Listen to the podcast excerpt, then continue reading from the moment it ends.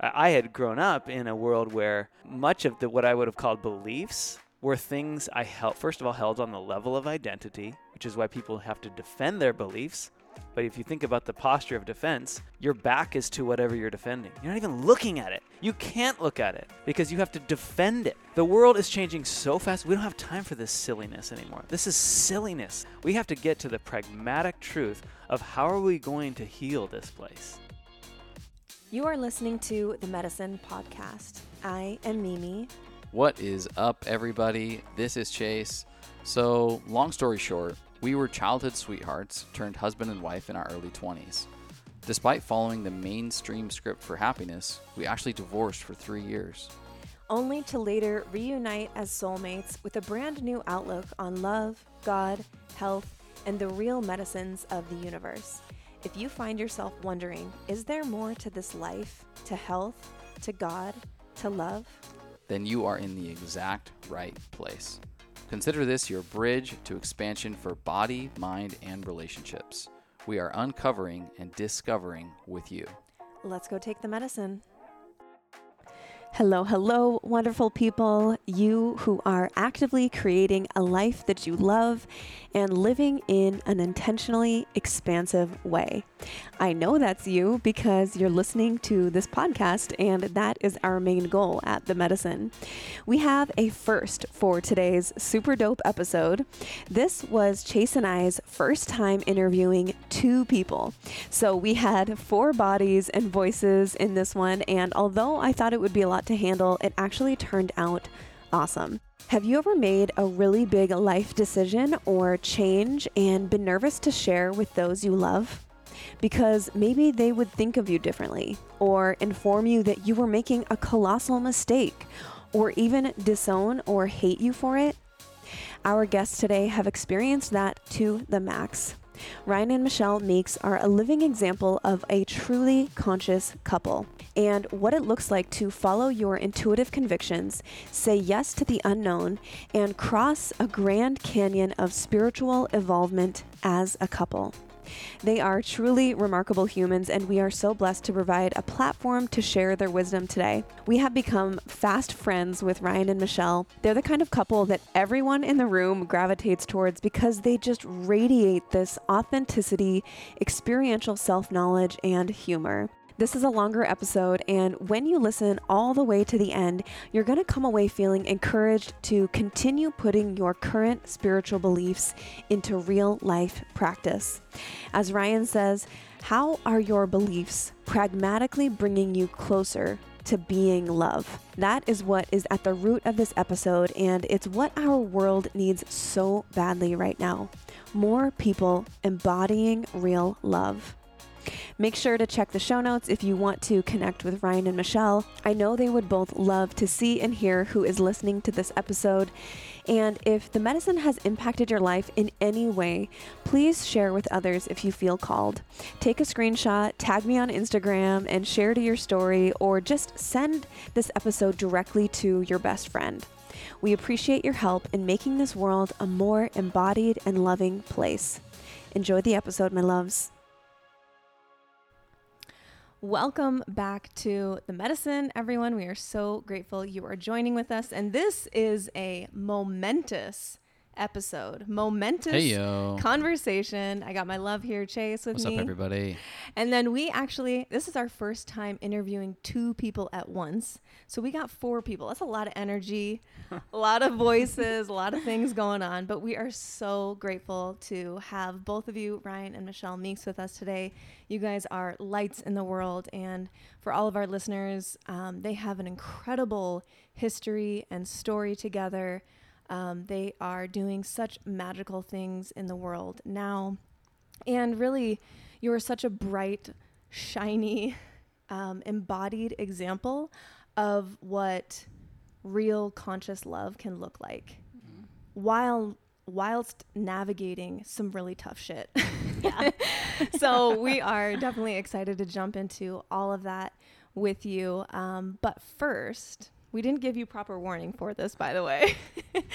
but first, we have a question that we ask every guest at the beginning of each episode. And Ryan, I'm gonna I'm dialed in on you right now, Okay, so we're gonna ask you Here we first. um, what do you love in your life? What aspect of your life do you love so much that you wish you could gift to every human? Hmm. Gosh, well, there's a lot of things, but I, I'll just go with the first thing that came to my mind, and that would be um, the relationships in my life. I Mm. am so lucky to feel like everywhere I turn, whether it's immediately to the, my right and look at this woman who I've shared so much of my life with. Um, really, we've been together longer than uh, we have not been together. we know what that's like. yeah, so if for you know so that but also like the relationships that i have with my children and the relationships that i have in my communities that i'm a part of both here in where we live here in san diego and then where we used to be in washington like these are real relationships with people who like know what's actually going on. We were actually laughing earlier today. We were like you know we're in unconventional relationships just by the very nature that we hug people for like a, a whole minute Yeah.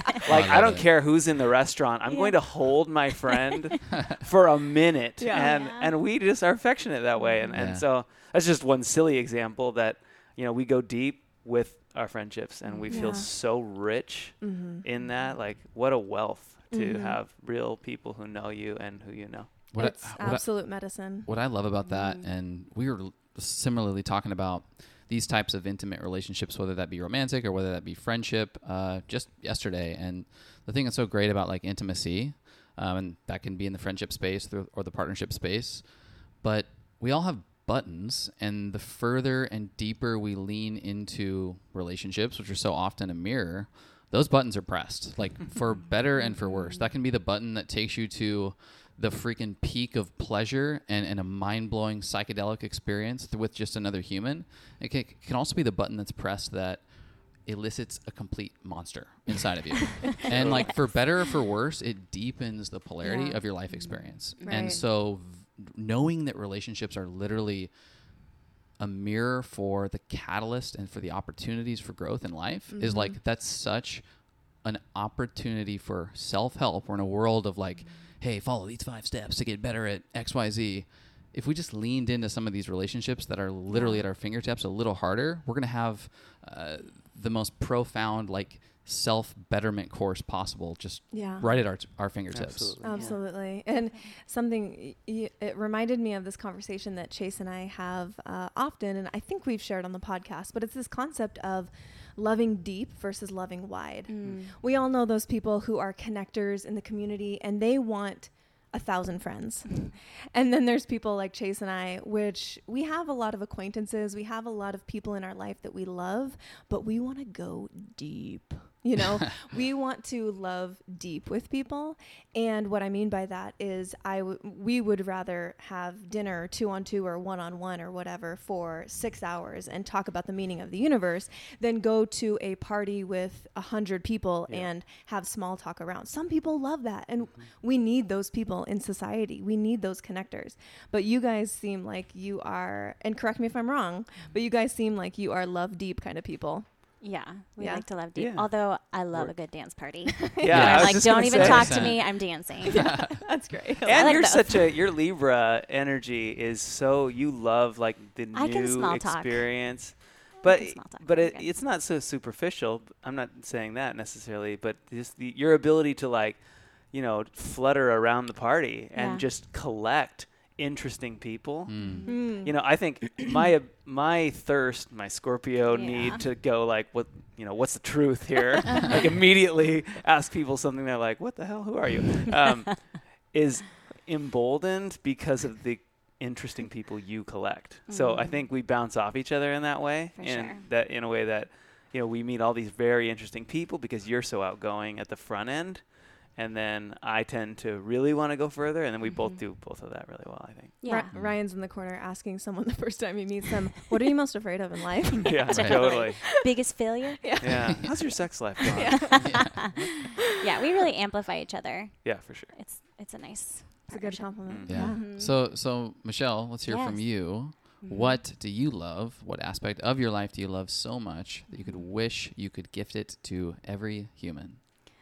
I would say the fact that we've had a second chance. Um, I don't think at least my competitive nature viewed me as like, okay, this is my goal. We're gonna go here. We're, we have our plan laid out for life, kids, church, all that, and having having that completely wiped away and starting fresh has been the best thing. I thought it was Mm. it was a major ego hit, but I love it now. I'm so thankful and so I guess what I would want everyone to know is wherever they're at, they're right on time. Like there doesn't have to be any like finish line. Yeah. They're doing great Yeah. right where they're at. And you can always start again. I love that. And so perfectly transitioning into next question or, or next topic, which would be, you know, a little bit about your guys' background, a little bit about your Mhm. story. You know, Megan and I both come from the evangelical space.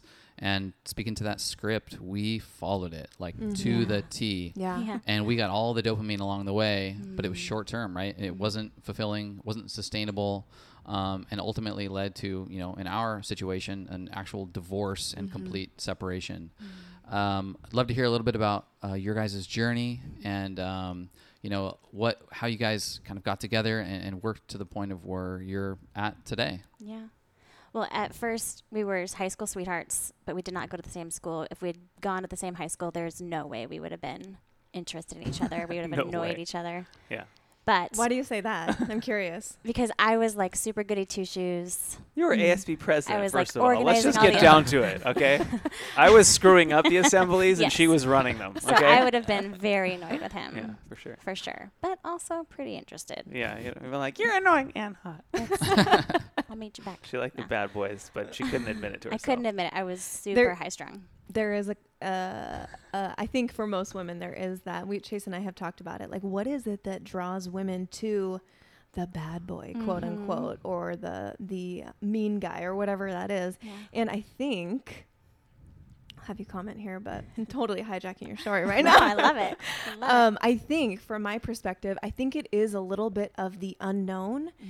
and when you are a type A, I get all A's and I am Mhm. ASB president and I know exactly what's going to happen tomorrow and the next day and the next.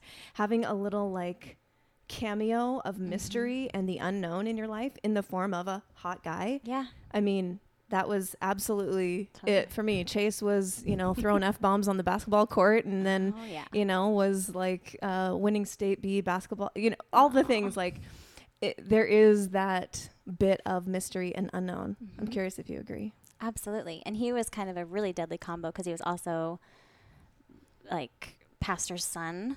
So there was that mystique to him as well and a natural leader. So, Mm. and he didn't care at all if anybody was following him or thought he was cool. He was just having fun. And that was the Mm. most attractive thing for sure. But I had to like go after him. He was not to pursue me. And so I think I was just didn't know you were interested. I, I thought she was out of my league. First of all, one because I was always so busy screwing around. yeah. I, you know, we should clarify too, lest people think I was like a, riding a Harley to school or some shit. But- oh, uh, No, you can language cuss, okay? Yeah. I wasn't like a bad boy as much as I was just doing whatever You I wanted going- and having yeah. an Yeah. absolute Doing blast. whatever Yeah. you wanted. So I wasn't chasing girls necessarily. I was all about obligation. Yeah, And you were like, no, I'm going to do what I want. yeah. I liked girls, but I didn't want to have a girlfriend necessarily until I realized, Mhm. oh my gosh, is she really into me? Yeah. Mhm. His family was moving to San Diego. So I was like, okay, I, it's no real risk. I'll let him know I am into him. And if he rejects me, then I won't Oh, see him. it's- She already So had a boyfriend, so she Yeah. was like, it was a it was a plan B. Right. Like, yeah, throw it out there, but Yeah. I gotta fall back here. Oh, he was amazing. captain of the everything team, so yeah, Yeah. it worked out. Yeah. And we dated uh, long distance for a while in high school, and then we got married after our first year of college, Mhm. and we're right here in downtown San Diego.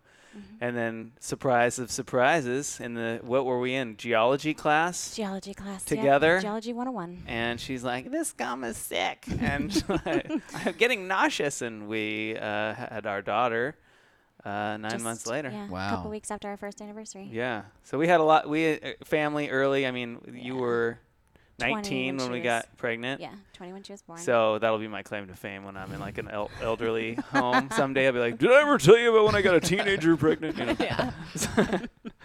but uh, you know, two young kids, and then you know we grew up in the church and all that Mhm. stuff, um, and then s- moved up to Washington when we had uh, our daughter Riley and Jager, and just kind of had an idea like none of our friends are interested in spirituality uh, or church, but we think this is like there's some cool stuff here Mhm. and good community and some healthy ways to live. And so we were like, what if we started one that was like without all the garbage that we Mm. don't You like mean also? church. Yeah. Started a church. Start a church, Yeah. yeah. Which sounds weird to people like you can start a Yeah. church, Right. but yeah, Yeah. like like literally that's what we did. not, Yeah. Mhm. So yeah, we went up to Washington, and we uh, it was like basically us and nine friends, Mhm. and we started it from scratch. Like literally had to locate a place. Like I was breaking into schools, you know, just to like well, In the just to- name of God. yeah, of Right. course. You know, like uh, doing the him. whole like Beverly Hills Cop thing, just walking around like I knew what I was doing and talking my way through. And um, yeah, so we started church, and it grew really fast, and that was kind of a surprise. And um, you know, I don't know. Fast forward. Wait, I'm, uh, I'm gonna I'm gonna okay. pause you there. Yeah. Before you fast forward. Yeah. Um, what about your church? You say it grew really fast. What about your church do you think was different, or the way that you approached it? Mm-hmm. Um, give a pe- give the listeners maybe a sense of like Yeah. what kind of group you pulled together. Sure. Um, yeah, that's a really good question because I think it foreshadows what ended up happening, and that was I never felt like a, I always felt like a JV, like junior varsity Christian, because Mm. people in, I was into like the community, and I liked the idea like this Jesus character is like, like really loving, and this is beautiful, and, and of course I I was a part of the. The church, and to be a part of that, there's a lot of benefits that get conferred on you by Mhm. believing the things. Totally. So I was believing the things, and I'm like, yeah, this is what we all believe, and we're nice people. and, um, but also, I, I never had like God talk to me stuff happen, Mm. and Right. people were always telling me that like Jesus told them stuff. I was always Totally. like, my dad's a pastor, and Jesus didn't tell me shit. Yeah. So, what I think, just being honest about that from day one, like I always said, like, hey, I don't know if any of this is true, and uh, you know, so I'm just being honest with you that I'm choosing this path because I want to be the best kind of person I can be. And I know I can't do that on my own. So I need Mhm. community and I need a set of like principles. I need a path and a practice to cultivate the kind of human being I want to be. And for me, I'm just kind of pushing my chips in on this whole like forgiveness and generosity and Mhm. long suffering and kindness and trust and that all seems to be part of the Jesus package for me and and let's see if we can do this together. So I think that was part of the attraction. I mean, the other thing it was kind of a circus sideshow. I was 26. Mhm. So it was like, what? Where is a church for people in their early 20s where the Mhm. leadership is your age? You know, Right. so Yeah. uh, part of it was a novelty. Like, let's just watch the barn burn down. I think people came to see like what is going to happen because it was chaos and crazy. It was a lot of fun. Yeah. We had because I think the core of us were really good friends. It created this like vortex of people having fun and enjoying yeah. Mm. that that rich relationship. Like Mhm. we had a a low like no shame philosophy, so people could come hungover and not feel like they were second class. And so it was a really like fun group of people that were Loving like, and oh, accepting. you can accept me for who I Yeah. am. and Yeah. I can still come in and, and Well- find a place. we were, we were never worried about the social mores of Christian Mm. church stuff, you know, like what people wore or whatever. I mean, the amount of emails we would get from people who would visit, like, "Oh, Yeah. somebody was wearing a tight top in, in your leadership Right, team." yeah. And I, you know, I never gave a shit about any of that Yeah. stuff. So it was like, you know, right, basically, hey, a spiritual community for regular people who are Mm-hmm. never going to fit in, um, in you know, the sort of rules based or Yeah. image based version of Christianity. You don't even have to believe it Yeah. because even the pastor would be up there saying, "I don't know if this is true." Like in you that- can't prove it. You don't. Yeah. You're like, I don't have any evidence. I don't have any proof. Yeah. This Yeah. is just a good model, it- as far as you can tell. Yeah. This Jesus character Oh, yeah. is a great model for like, if we all were more like Jesus, we'd probably have a pretty cool world. Yeah, Yeah, man. Yes. If if, if I would have known this was was around when I was in high school, my God, I would have made a transition very quick. Um, out of curiosity, like Yeah. in during this kind of establishment, um, you know, you're probably early early twenties. You know, for me in my early twenties, I was so hyper fixated on like, what's my purpose? What's my vision? What's my goal setting? Here's my vision board. I I have to accumulate and follow the plan. Did this feel like flow for you, or was this a this is my purpose. This is the script that I'm supposed to follow. What were some of those uh, like energies, or what was sort of the emotional experience of like stepping into this endeavor? Probably different for both of us. for sure. I, for me, I'm not super motivated by vision boards and that. Uh, like, if you ask me what I'm, what's next year gonna look like, I have no idea. So, and that even back then, I was just chasing fun. Yeah. Like, this is fun. Like, I want to. I'm good at cr- like throwing a party, basically, and that's what Sundays were. It was just this huge party that like, we're not the center of the universe. There is a center of the universe, and if we can relax and trust and and trust love, and in that framework, it was by the way, that that love's name might be Jesus, and maybe we could look into that. um, then it was fun, yeah. you know, and people were experiencing like, f- you know, peace, and they were forgiving themselves for screwing up. You know, it's like, hey, you're part of the human race, and so It almost to me, I mean, the way that you explain it is like, I feel like what 99% of people are looking for in a religion. Yeah. Um, or really like their heart's desire, right? Like they may not know that it's possible, but community, full acceptance, and joy and friendship like these are all the things that I feel like religion is meant to be. Or maybe that was the original idea of it is to provide places like this. Of course, it's gotten warped and twisted and monetized and corporatized, but mm-hmm. man, when you explain it, I'm like, yeah, I would come. Yeah, like, like I'd, I'd, it's- co- I'd come now. It's like there's a formula for eliciting that type of response in a community or in, a, in an environment or through an event. There is Yeah. there is a formula or a set of formulas that can that can work when it comes to col- you know collaboration, collective experience. You start to feel those metaphysical intangible things that you don't get necessarily maybe independently. And i think the more you i love that you just leaned into that immediately because you know for me too i look back and i'm like fuck i, I never liked goal setting. I never liked you know diving into something and thinking that it had to be painful for it to be effective or or my faith or religion had to be um, self uh, detrimental or or um, you know almost like flogging myself Yeah. so many times just to be able to like feel like I was uh, reaching salvation yeah, Mhm. and so I love that that even at the establishment at the core of this it was about fun and presence and Yeah. peace and yeah. those those words are not often uh, spoke of in that in that setting Yeah, and that's and that's just my wiring anyway. I mean, I'm an Enneagram Seven, if you know Enneagram, so I'm Yeah. just like, let's You've have said fun. fun, enough. Yeah. I'm like, he's Uh, probably it's a my seven. favorite word. totally It's yeah my favorite word. But I, and it's worth mentioning, at least to me. There's a philosopher, a naturalist philosopher named Loyal Rue, and he talks about necessary feeling states for human thrival.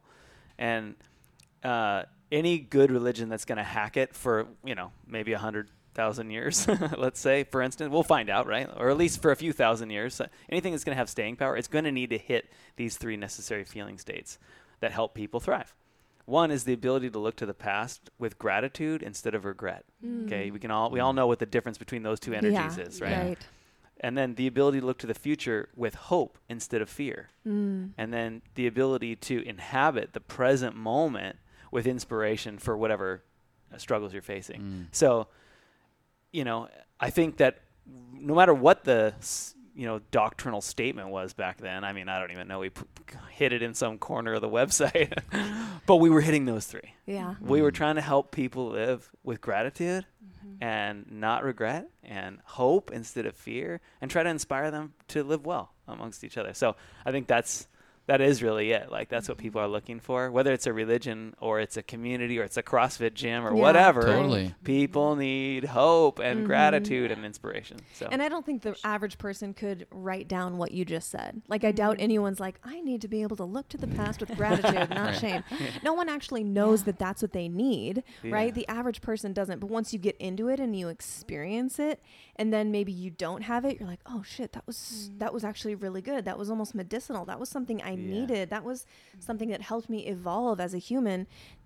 I, I think I'm a better person because of this, and that's the point of religion. So Yeah. yeah, I mean, it's like ugh, I can I can just sense like that was probably uh, so wonderful for for your friends there. yeah, for sure. And again, we stumbled into some of that stuff just because. I mean, to back to the question, because I was chasing like this sounds fun. Whereas I think, and uh, you know, what would you say like for you? For my like goals, Yeah, like it? didn't it didn't didn't it feel like you were you were more on that track like that? I or- was. Oh yeah, I there was a big unconscious part of me. It was just like I knew I was gonna be a mom, so that was like no brainer for me.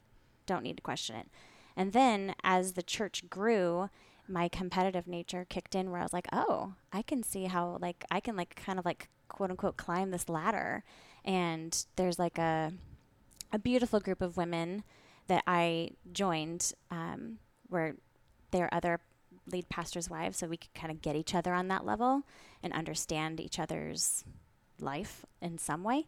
And I could see myself like trying to like, oh, I could start like speaking at these events, and I, I kind of saw my like kind of a dark side of myself, enjoying that ladder that I could climb. Mm. So that I would say it was like halfway through our experience, but Yeah. it definitely my competitive nature got triggered Yeah. for sure. Are you Well, an, are you an Enneagram three? I'm a two with a three wing. Yeah, I'm a three with a two wing. oh, that's funny. yeah. What were you gonna say, Ryan? Yeah. Oh, I was, well, it, I, it just made me think of that's kind of at the moment when things started oh, shifting. Oh, yeah. I was super I was like super Christian. Yeah. Super driven. I we had just had our fourth baby. Or maybe it was in between third and fourth. But I was like, I love this. I see a place for myself. I can be more than a mom.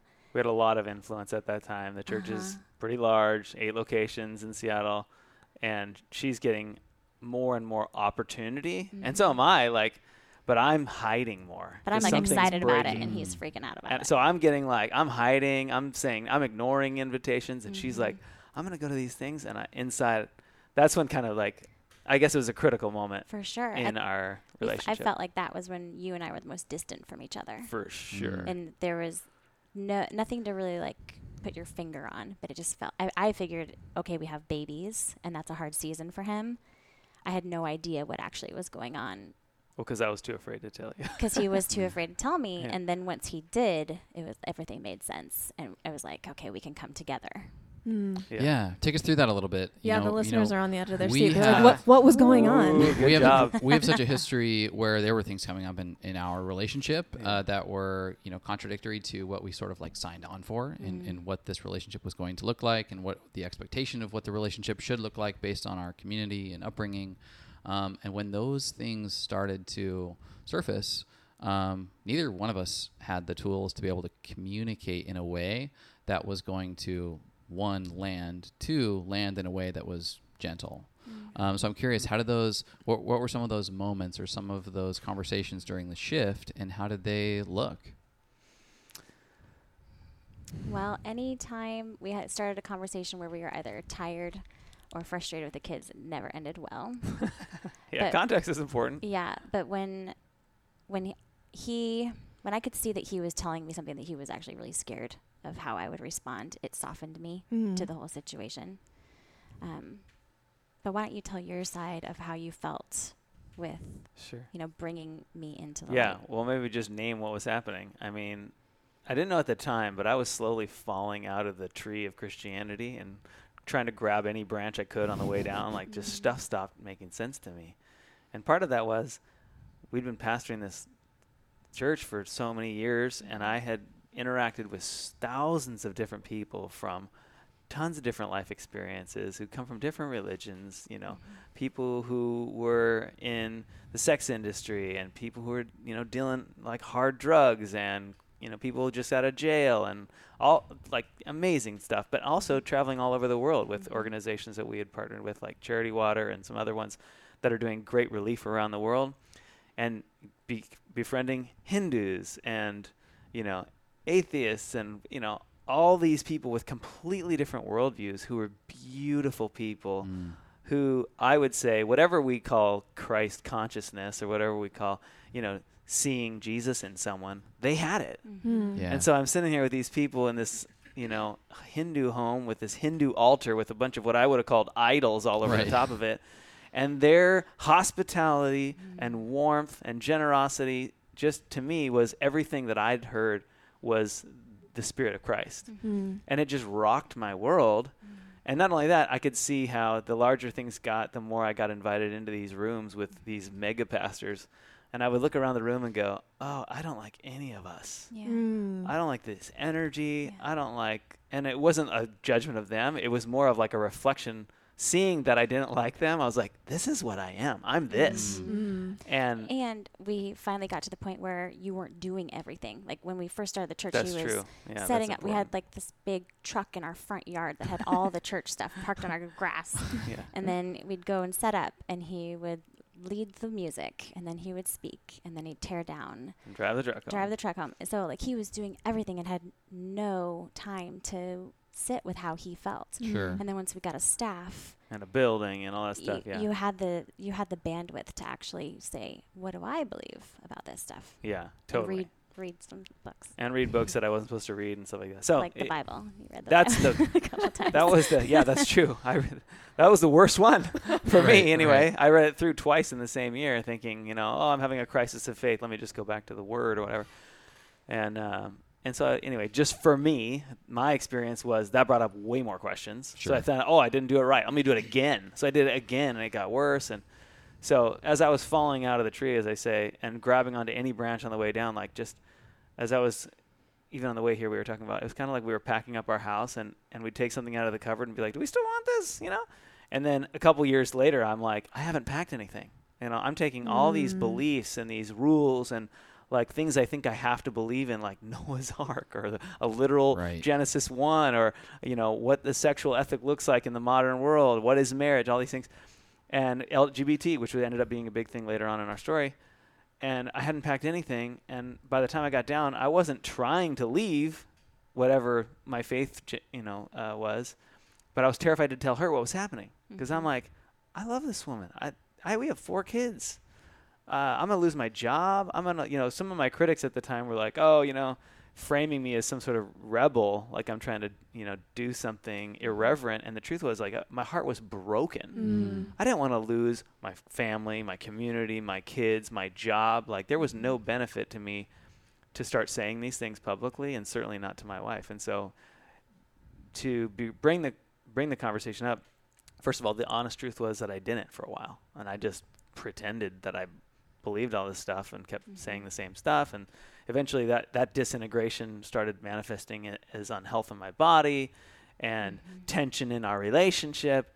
And so, thankfully, I think it was both. I, I wanted to finally come clean to you, and you were like, "What is wrong? What is Mhm. happening here? Like, we're not connecting." And Yeah. so we both sort of came towards each other, and like you say, you could see and you felt into me instead of Mhm. just being in your fear. You were like, "Okay, he's afraid, Yeah. and this must matter." And I think that was important. And then and then going slow, yeah. like Yeah. being like, "This is my process." And All right, real talk. If you're anything like me, finding quick foods that are actually healthy and intentionally sourced is not the easiest task these days. Take something like jerky.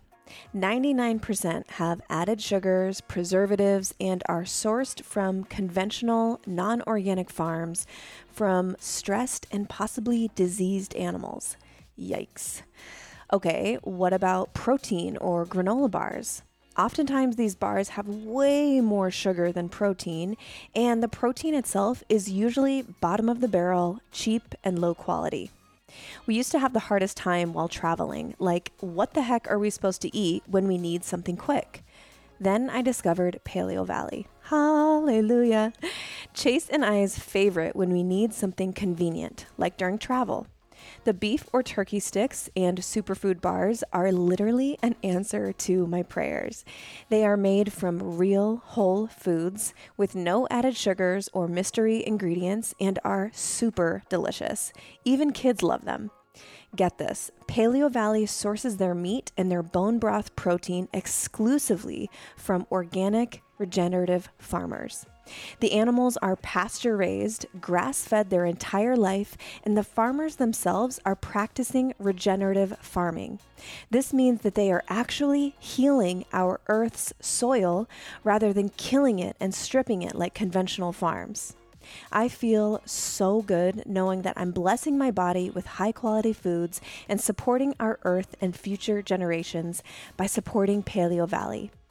If you want to try for yourself, you can use the direct link in the show notes to check out Paleo Valley and use the code MEDICINE, that's M E D I C I N, for a discount, or just check them out in our medicine cabinet at getmimifit.com. We're bringing you only the best, boo. Cheers. Every time he would take like that an analogy of uh, moving and taking things out and saying, "Oh, I don't want this anymore." Every time he would do that and we would talk about it, it was like, "Oh, this to me in my mind didn't line up with what Jesus was saying anyway." So it was like easy to go, Mm. "Okay, I'm going to be focused on Jesus." And so it was easy to get rid of those things Mm. for me. And so it was like breadcrumbs. It it wasn't like one day he's like we're going to just completely Blowing the system yeah, up. it Yeah. wasn't a it wasn't a decision that was made in one day by any means. And so Oh my gosh, no. slowly, as we had more and more of these conversations, and he like brought me into his fears, um, then it was like, oh, okay, we can talk these things through, and and of course, at first, I was scared and like, oh God, what does this mean for, you know, for everything? But then, of course, logistically, our kids and their college funds and all these things, you know, Yeah, going down the This is our job. yeah. Um, but seeing him sincerely terrified and being so honest with me just melted me to to be able to actually hear what he was saying instead of having all my fears just bring up so many walls. Yeah, I think that's so critically important in this in this story is that your transparency into the emotions that you were experiencing. I think for men so often, and in my own life, um, and, I, and I've seen it in others as well, there's a compartmentalization of those emotions. And if, say, the emotion's fear, maybe it's the fear of quitting a job or leaving a faith or um, just pivoting um, outside of the construct that somebody thinks that you should be embodied in is frightening and it's scary. I think if it's compartmentalized and it's shoved, that manipulates into something a little bit darker oftentimes. And the expression of that compartmentalized emotion might actually be a little too aggressive. It might be frightening for the other person once it's expressed. Yeah. And so your ability to authentically share that emotion of fear probably was so much easier for, you know, you to polarize and for you both to be able to make decisions off of that. For Mhm. sure. Yeah. And pro- props to you, just as the feminine. I've been there's so many parallels between your guys' story and mm-hmm. our story. It's a different story, but so many parallels. I I know Chase is excuse me. I know Chase is picking up on them as well. But there were definitely moments in our part 1 story where he was learning things and becoming aware and the light was being turned on and and I know now was afraid to tell me certain things that he was like I so there's these things called you know uh, mushrooms and psychedelics and Joe Rogan's talking about them. They sound really interesting but we never had one conversation about this Yeah. because um, it it was so different than anything that was even close to our lifestyle or life. So I've been there where I even though we didn't have that conversation we were distancing ourselves we we were becoming very distant and um, I didn't soften. So props to you, my girl, because that is really hard. It's Mhm. hard, and you shine with ease. It seems now, um, you know, speaking to it. Um, but I know how difficult that is because I've been there in a different scenario, and um, thankfully we have this part two that I can soften into those moments, and I, I know the difference now, and I'm I'm grateful Mm. for the past to show me oh that's what that got me. That's what that resulted in and i don't want that again so i'm going to do the opposite now which is soften and absorb and hear him. Yeah. listen to his fears. Listen to his anxieties. Listen to look at his eyeballs you know um, these little things that so i just want to i want to speak to that and and give you and that's one of the things is, is we talk about you. now is what's the thing behind the thing? When we have a, a conversation or we're bringing something like this you know into our home and into you know at the table for for um, dissection is okay here's what i'm experiencing but there may be a thing behind the thing that i'm experiencing. So before i'm aware of it i, I might have you know compartmentalized it or buried it and it's manipulating and turning in, Yeah. turning into an expression that is a particular way. Let's evaluate that expression to uh, to identify whether or not there is something driving it behind. So if it's Yeah. fear if it's insecurity um, you know for me it was a combination of shifting what our programming was uh, in the christian environment but also i was having serious questions about my career path. You know i was in a financial um, industry that was tons of travel and work and money and status that was so against my uh, just just who i was at my core that instead of authentically expressing those concerns insecurities and fears they were compartmentalized, and when they were brought about, it was aggressive or it was hostile or it was Yeah. in defense of my insecurity. Yeah. Well, we, I mean, we neither one of us had tools for healthy, proper Mhm. communication to bring something up in a way that was um, productive. Yeah. That it wasn't like out of defense or out of aggression. I, I, I look back on our 24 year old selves and I'm just like, you guys are babies. You d- Yeah. I feel like you didn't know anything. And um, now definitely we have those tools to be like, okay, you know, and kind of ease into the situation, which um, I feel like is not talked about enough with young couples is like, okay, here's what communication looks like. So it sounds like you guys had to figure some of that out kind of through trial and error through this major catalyst for, For your guys' relationship. Um, when you got through, okay, so you get on the same page, what was happening then with you know, I know you you don't have to go through every detail of the exit story of the Mhm. church, Yeah. but can you just give us an idea of maybe high level of what was going on when you got on the same page? It was like, Yeah. now what? Well, first, before he says, I don't want to paint myself as this like little angel over here. We've had some knockdown, drag out fights where I'm like throwing things. So just Okay. need that to be Yeah. on the record. Disclaimer. Lots of trial and error for sure. Yeah. I love that you wanted to throw Yeah. that in. Yeah. Don't get me wrong. Yeah. This girl's got some spice. Well, it was a lot. We were risking a lot, but um, yeah, I think you know the heat turned up once we both realized, like, okay, calm down. Like, let's get honest about where we're really at. What do we know? What do we know? What do we love? What feels true? Mm. And those are like l- more disarming ways to do that, like hand in hand and eye to eye, and just be like, look, if we forget about this big thing we did that w- we need to look consistent about, let's Mhm. just ask ourselves what's true and what's out of alignment and what feels like acting and things like that. Uh, it quickly got to the thing that I'd been processing for a long time, which was the question uh, that the evangelical church is still dealing with, which is uh, LGBT inclusion and what do we do? What does a sexual Mhm. ethic in the modern world look like? And I was just, I had been reading like crazy amounts of books. Um, I think I read 70 books in a year on Wow. both sides of the. Wow. I mean, I was just like, I because I'd spent so many years of my life having to argue for the validity of our version of following Jesus. Like every, everybody wanted to argue with me in Seattle, who was a Christian, that we were doing it wrong. You know, of course, you can't have a keg party at a church. I'm like, we just did. I'm Yeah. sorry to tell you. You know, we yes, we can It was a lot of fun. it was awesome, and we raised hundreds of thousands of dollars and gave it away. But uh, it was that was a big moment. And what's funny is she got there way faster than I did. Like she, I felt like you just had to like think about it and think about our friends, Yeah. and you were like, well, let's see, they're loving. It seems, yeah, that that's fine. You mean your friends that were part of this LGBTQ? Yeah, yeah. yeah. Like Our- back to that, like unpacking or getting rid of things. Like if it didn't, I didn't felt like that didn't line up to how Jesus would have probably treated my Mm. friends right now. Yeah. So it was like, I Yeah, that was just toss easy for that her. I had Yeah. to cerebrally, like, I had to intellectually have a defensible thesis for all Very the masculine, arguments that I knew were coming. Yeah. And she just checked in with her heart and was like, I'm good with that. Right. I was like, oh my God. so she was way faster on that than me. Totally. But once we got to that place, we knew this is like um, a sacred cow for evangelicals specifically because I, I'm going to have to disagree with the Bible and, you know, which I'd already been leading the church through. So, um, you know, di- disagreeing with that God would ever command genocide at any moment, those things like this, you know. And I'd already been making people angry over that stuff for about a year, Mhm. and then we came out publicly, and Time Magazine did an article on us as one of the largest evangelical churches making a formal statement of affirmation, celebration, and inclusion of the LGBT community.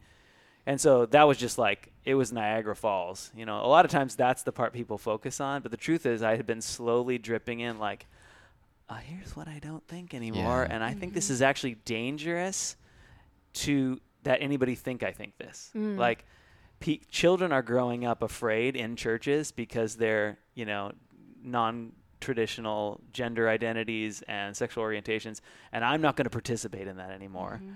and um, so it was, it was a big hullabaloo, as they say, and there was a lot of drama and a lot of pain and a lot of betrayal. And I spent a year, best thing ever. and it was the best. Mm. Yeah, I mean, it was the best thing for us. it was beautiful and but really hard and Mhm. transformative and an absolute ego death. I mean, Uh, I remember before it all happened, we had a staff meeting, and it was like I just told everybody like, look, I'm going to ruin this thing, and we're all going to be unemployed in a year, which actually took a lot longer than that.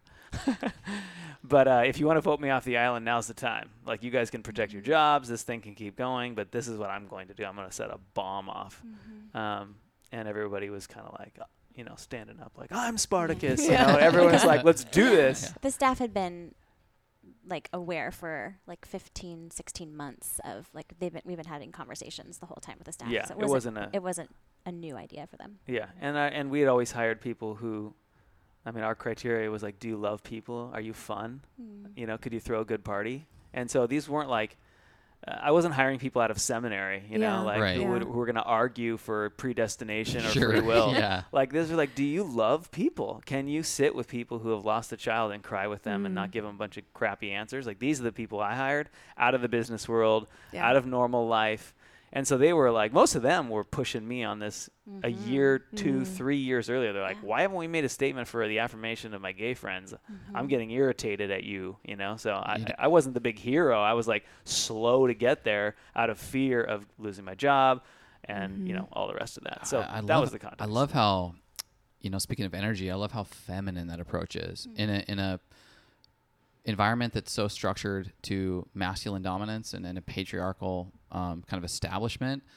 That emotional experience of coming to your conclusions, like even just the simple question of I'm not feeling the truth here. Mm. I'm not feeling the validity of this. That is very feminine in nature. It's to, Yeah. to experience that, and it's what is so needed. That that Oh, shot God, of the feminine is so needed, not only in you know church settings or religious settings, but you know you know politics, medical and system, Absolutely. everything. everything is that is that ability to make you know I, I may not be able to completely dissect this rationally up against the you know seminary grad but when i experience it in my body and with this community it rings truer than anything i've ever felt Yeah. Yeah. so how about we go with that Yeah, Mhm. and that's important. It's Mm-hmm. an important distinction because, especially, again, it, I hesitate to use the word Christian when we're talking about evangelical because having not only studied Christianity but traveled all over the world, like Ethiopian Orthodox Christianity looks nothing like Mm. Alabama evangelicalism. These are different religions. Yeah. Yeah. Yeah. So what, what our, uh, the context for what we were in was evangelicalism, Sure. and it's not so much a system of Christian ideas; it's a way of holding Christian ideas. So sometimes when people even leave evangelicalism, they stay evangelical and they become evangelical ex-Christians. Mm. And so it's not about the beliefs; it's about the way you hold beliefs on the level of identity. So if someone disagrees with you, you have to get into attack mode. Mm-hmm. And so, to what you were saying, it's a totally different way of looking at truth when you're like, look, the truth is love. So if it's not loving, it's false. Yes. Mm-hmm. Instead of a mathematical version of truth, like we Mhm. do- one plus one equals two. That's that's a particular way to getting at a conclusion. But when we're talking about spirituality, it's not as helpful because we have to reimagine the world to build a more beautiful world, which is a spiritual question. yeah Mm-hmm. And in order to do that, you have to redefine what are we talking about when we're talking about truth. I, I hope we're talking Mhm. about well, truth is justice. Truth is love. Mhm. Truth, you know, all of these Yeah. other things that are less quantifiable, as you say, less masculine. right Mm-hmm. Wow. Yeah. Ev- as you're speaking, everything that is is included in your story and your conviction and everything is right al- in alignment with. You know, I've studied a, a lot of Aramaic Jesus, Mm. not necessarily evangelical Jesus, but Aramaic Jesus, Mhm. like who he actually was Mhm. and the words that he actually spoke in Yeah. Aramaic. And even when he's teaching the disciples how to pray that Lord's Prayer, yeah. it's a perfect roadmap. If you go back to the source, it's a perfect roadmap how to think of yourself, how to think of other, how to think of God, and how to think of the earth, and how to treat. How do we treat everyone in this system? Mhm. And the base of it, the foundation of it is always love. It's nothing but love.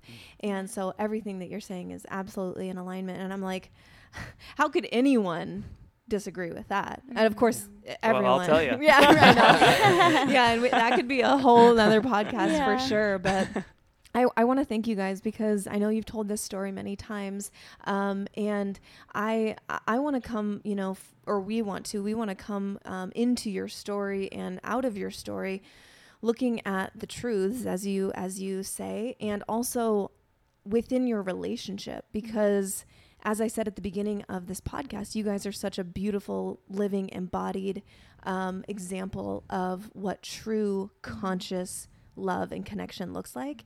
And so I would love to um, switch gears a little bit here Yeah. because um, your story is so wonderful and unique and important. And I, I love that we gave the listeners the context of who you are and how you got to where you are now in life. But um, if you could give um, a little bit of, we're going deep, right? Right now. Let's go. Love it. Okay, so switching gears here a little bit now that we have some backstory on you guys, we would love to hear um, from you what your picture, what your vision or interaction with God is now. What does that look like? If we could hear from both of you compared to where you were and what the expression of uh, God was in your life then, what does it look like now? Yeah, great question. Great question. And of course, that's a huge, Yeah. been a huge shift. Like I'm on a different Mhm. planet now. Do you want to take that one? Sure, yeah. Um, after 2015, it was actually December 2015. I we both went separately to a therapy boot camp called the Hoffman Institute.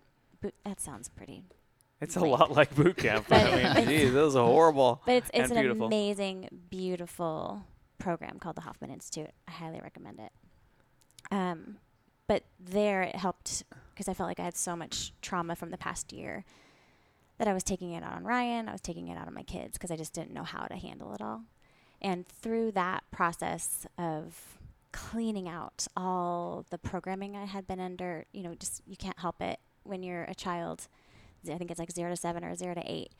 Your brain is just um like takes things in as truth, and so there was a lot, a lot of just programming that wasn't beneficial for me as an adult anymore. And going through and clearing that out, getting rid of, at least being aware of the traumas and taking them through to completion of expression and compassion to move through to healing. Basically, I went into that program thinking that I knew. I knew everything I needed to know. and wow, you're set. Yeah, I know, right? All done. pretty much. I mean, it had been shaken, but I was like, I know what I need to know. And then at the end of it, it's it was like, oh, I have had just like a little sliver of the full totality of divinity, of spirituality, and I had always felt like, okay, I'm I have a direct connection to God, like that's what Jesus gave f- for me. Um, but after leaving that and stripping away all the learnings I had had as a child and a young adult, um, realized that there was so much more and that it was um, entirely an experience, like a somatic experience for me. So I would say that I kind of was opened up to the realization for me that that the uni- like I'm a little capsule of the universe, and that it's it does start with m- with me getting to know myself and realizing that the spirit is within me and it's infinite. It's yeah. I just I came out very very humbled that oh I don't know Mm. anything, and so I would say like as far as like a label, I would say I'm like a spiritual agnostic.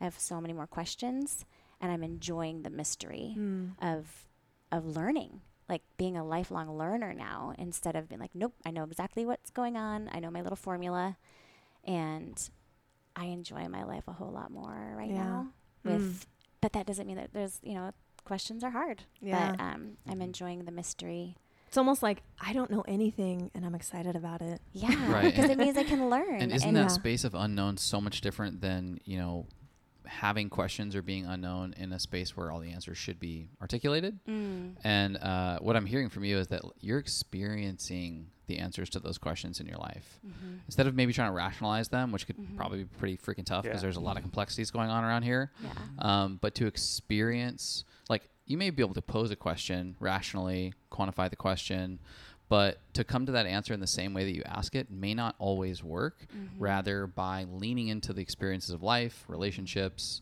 uh, different environments, you're getting um, downloads. You're getting that experiential knowledge Mm-hmm. that you may have never been able to be able to just like sit there in contemplation and uh, Mhm. articulate. Rather, you're just putting yourself into it. Yeah, and through exactly, and like the biggest way I've been able to experience has been with our my first high dose psilocybin journey. It was uh, I was able to actually experience divine love, full acceptance, and then there's been other um, healing medicines that we've tried to explore and, Yep. and to feel, and that kind of knowing has been so profound in changing in getting me closer to being love Mm. instead of just learning about love Mm, or Yeah. having the right words to say. yeah. Yeah.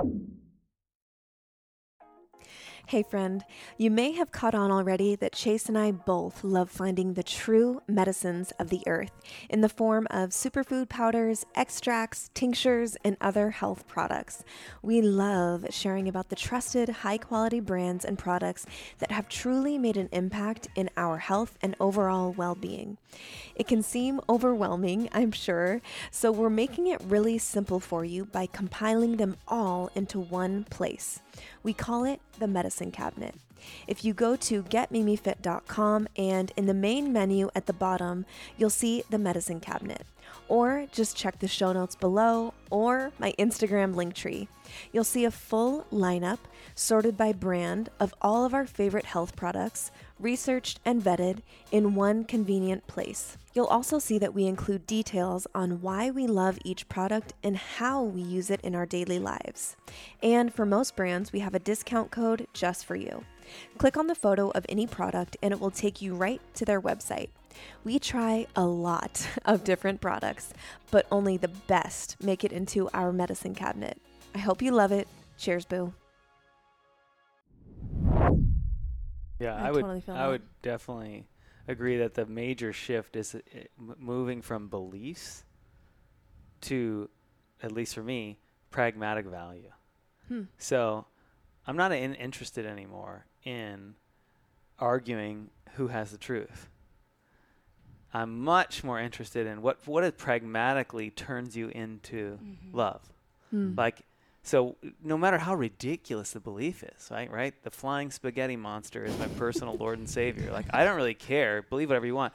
If believing in that flying spaghetti monster makes you more generous, mm-hmm. more loving, faster to forgive, mm-hmm. then I think your beliefs are true in the sense of like, you know, Christianity uses sin, which is an archery term by missing the mark. Then the true aim, mm-hmm. if you're becoming more loving, your beliefs are true in the sense of pragmatism. Yeah. Pragmatically, this is making me more a softer, mm. caring, loving person who uh, is a beneficial presence in the world. To me, that's the truth. And so I I had grown up in a world where much of the what I would have called beliefs were things I held first of all held on the level of identity, which is why people have to defend their beliefs. But if you think about the posture of defense, your back is to whatever you're defending. You're not even looking at it. Mm. Sure. You can't look at it That's a because great you visual. have to defend it. yeah, that's a great visual. So as soon as you stop, and for me, I was like, look, most of these things, I was born in 1978, man. I don't know if Jesus, it doesn't even matter to me, frankly. People were like, you know, whether it's this Jesus or that Jesus or the historical Jesus or whatever. I'm like, I don't know. Yeah, I, whether it's I- real or not real. It's like, yeah. It's 2,000 Yeah. years ago. Yeah. I have no clue. You know, it doesn't matter to me if he ever existed or not. It, it's when we get into those arguments, I'm like, this is not isn't the point. Right. The question is, is is the, the spirit in which he supposedly lived, is it in alive now in you? Every moment that you have a choice to choose the higher good, and every moment insofar as you choose the higher good, Christ is alive. He is risen Sure. in you, Sure. right? Mm-hmm. And if we get off of that, then I don't know what the hell we're talking about. Right. Who cares? I don't want to parse out first century Palestine customs all day long. yeah. I don't care what shepherds did. Totally. Shut up. the world is changing so fast. We don't have time for this silliness anymore. Yeah. This is Yeah. silliness. This is I'm taking a page from Richard Rohr right here. Just silliness. Yeah. Mm-hmm. We have to get to the pragmatic truth of how are we going to heal this place? Yeah. This fragmented world of trying to argue each other into shame. Mm-hmm. Um, I'm interested in in what pragmatically looks like love. So for me, much like Michelle, we just had to realize we knew nothing, and that the world is a beautiful, mysterious, infinite place, mm-hmm. and I don't have the answers. I don't think, as Terence McKenna would say, that socialized apes are going to master the meaning of the universe. You know, that's like a very interesting idea that you Yeah. someone would think we're gonna get it. You know, we can look backwards in time and always see how they didn't have the full picture, Yeah. and yet we're blind to the idea Yeah. that we are not the end of the chain. Yeah. So to me, it's like whatever the word God is. I sometimes use it, but to me, it's a junk drawer phrase that gets people arguing. Mm. If you just are not allowed to use all your cute spiritual words, what we're talking about is the foundational holon of reality. Whatever the larger the largest frame of reference could possibly be that holds it all together. If you want to throw the word God on that, fine.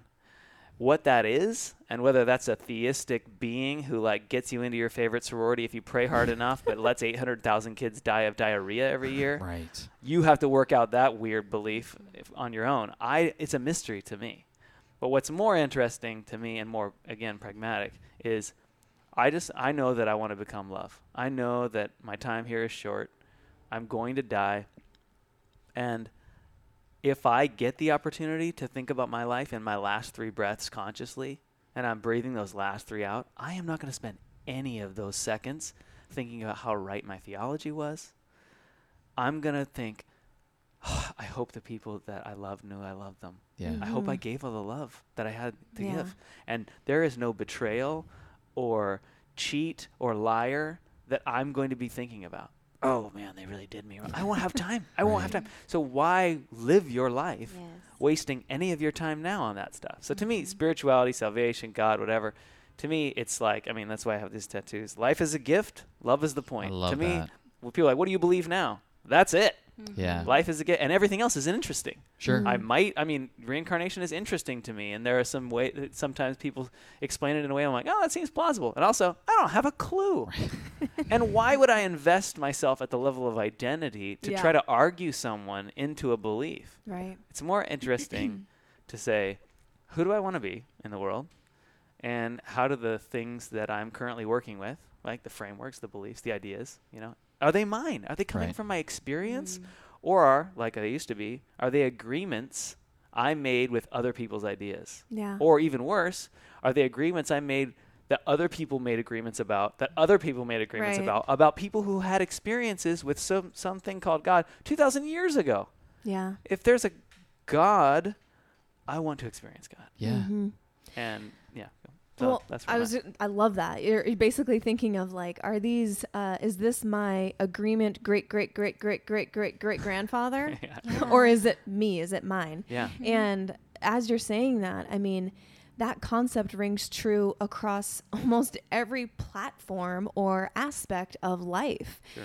The agreements that we make politically, Mhm. Yeah. or um, you know, about our medical system, Yep. or whatever. Fill in the or blank. our own individual health, right? Yeah. For sure. Like what health, health looks like. Today might look different than health Yeah. tomorrow. It's going to look different for you and I'm me. keto. I'm paleo. Like yeah we just did a podcast recently. I think like three or three ago or something that was like you know getting out of this identity. This I, Mhm. that's the real identity crisis. Is like pinning your identity to something that is outside yourself in the form of oh I am this sort of political you know. Um, identification or this label or Yeah. this religion or this type of uh, you know diet I'm religion keto, or I'm paleo, yeah, I'm like- CrossFit, I'm a runner. you when you experience the world through those labels what happens when that's when keto stops working for you? Yeah Yes. exactly. What happens when you meet someone who is a christian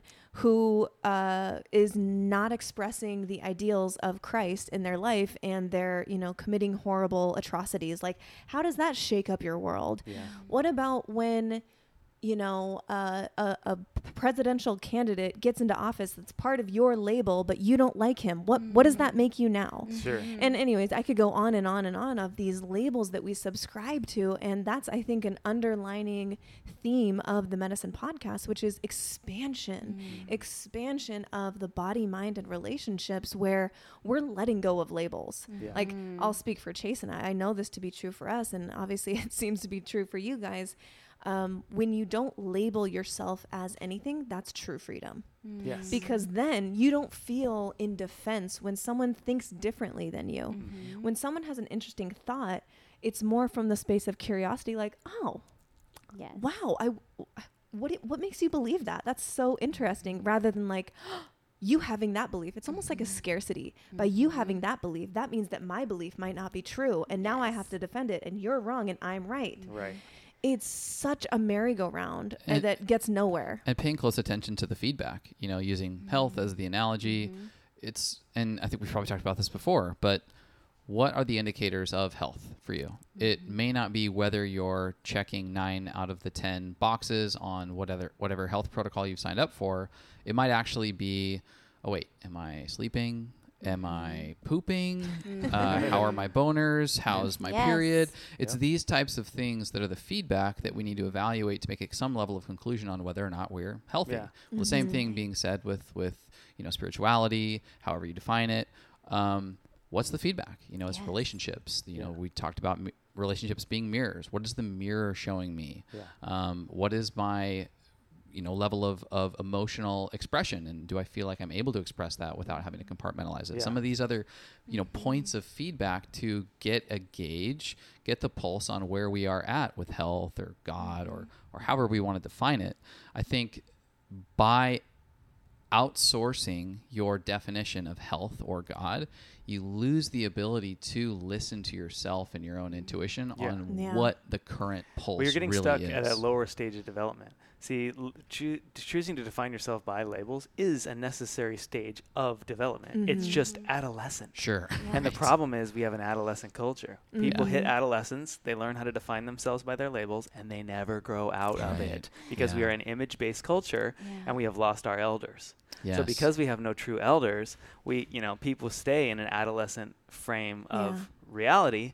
And so now we're only thinking, we don't have the people saying, what does it look like in seven generations Mm. when we put this pipeline through this body of water? We're Mhm. thinking, well, how do we get max uh, benefit for the shareholders? That's Yeah. not seven generations. Totally. That's not true elder thinking. And so Mm-hmm.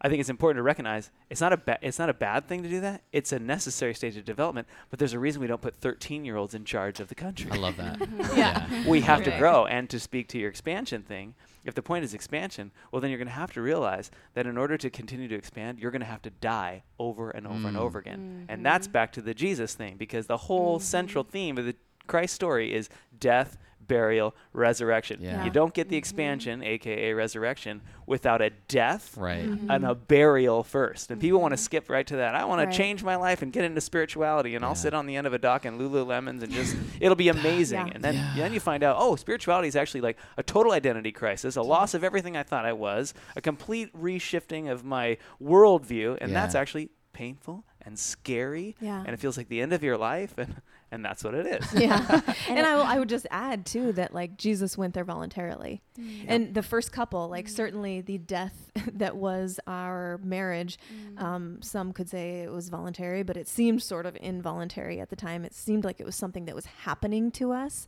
And i think after that once you experience one death and you see like mm-hmm. oh that's a catalyst and what can come out of that it's more involuntary when it comes up again. Yeah. it might take a couple times to get to mm-hmm. that point where it's Yeah. like oh this is a little death whether so. it be a job or uh, some label that you're letting go of or whatever it is it's like once you can see the the beauty behind the death or the resurrection mm-hmm. behind the death Yes. rather it's so much easier to be like okay i'm letting this go this doesn't this isn't serving me anymore Yes.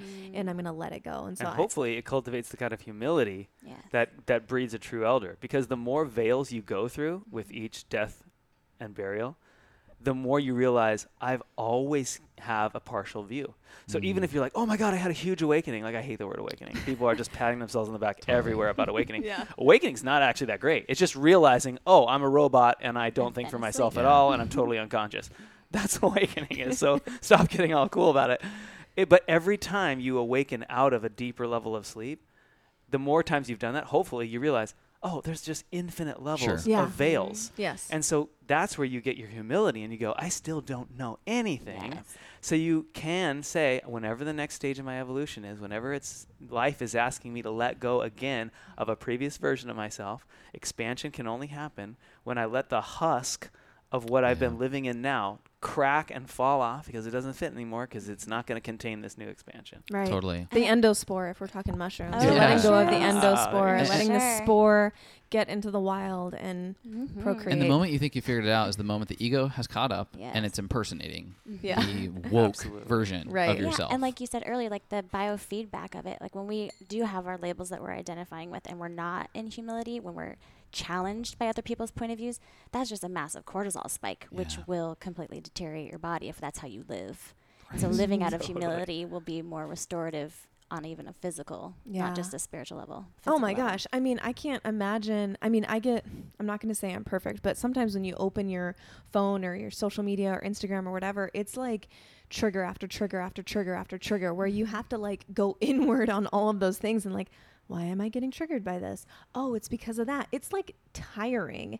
and once you let go or once you like get to the root of like, oh, this is not me. This is a label. I don't have to get angry at this. This is just another piece of the one infinite creator that's expressing himself or itself or herself or whatever. It's okay. I don't have to get angry over the thing. And mm-hmm. that again is another expression in my experience of freedom where you can look at something, recognize it for what it is and let it go. Like you don't have to have that cortisol Yeah. jump and spike. Really good self care on your physical body. yeah. Yeah, just living in that space of of this is okay. It's okay. There Yeah. are no almost like there are no mistakes. Yeah. Mm. Well, it's about getting to a, you know, I hate to use the word vibration because that's so ethereal Yeah. sometimes, but yeah. but I do mean that. Like, f- so well, let's not use that word. It's getting to an inner experience of trust, of trust. Like, I can trust. I don't have to be in exert control mode over Mm. others, over the world, over the circumstances in my life, which we know we can't control them all anyway. And so, getting to that level of trust really does take us back to: Do I have whatever beliefs, religions, spirituality, call it what you want, but I need a story. You know, we can talk about archetypes or a mythic way of telling your life. I don't, again, doesn't matter what the words are, but you need to get to a place where you can get to trust. And the way you do that is you need to tell a story that fits these things in. How do I look to the past with gratitude? Yeah. How do I look to the future with hope? And how do I Mm. have inspiration to live now? And I, I don't care what story you use. Right. Read The Hobbit. That'll be your sacred Totally. text. Totally. And you'll think about how do I be more like Bilbo in his courage, you know what I mean? Or later on, how do I be like Sam, who's the most amazing friend Yeah.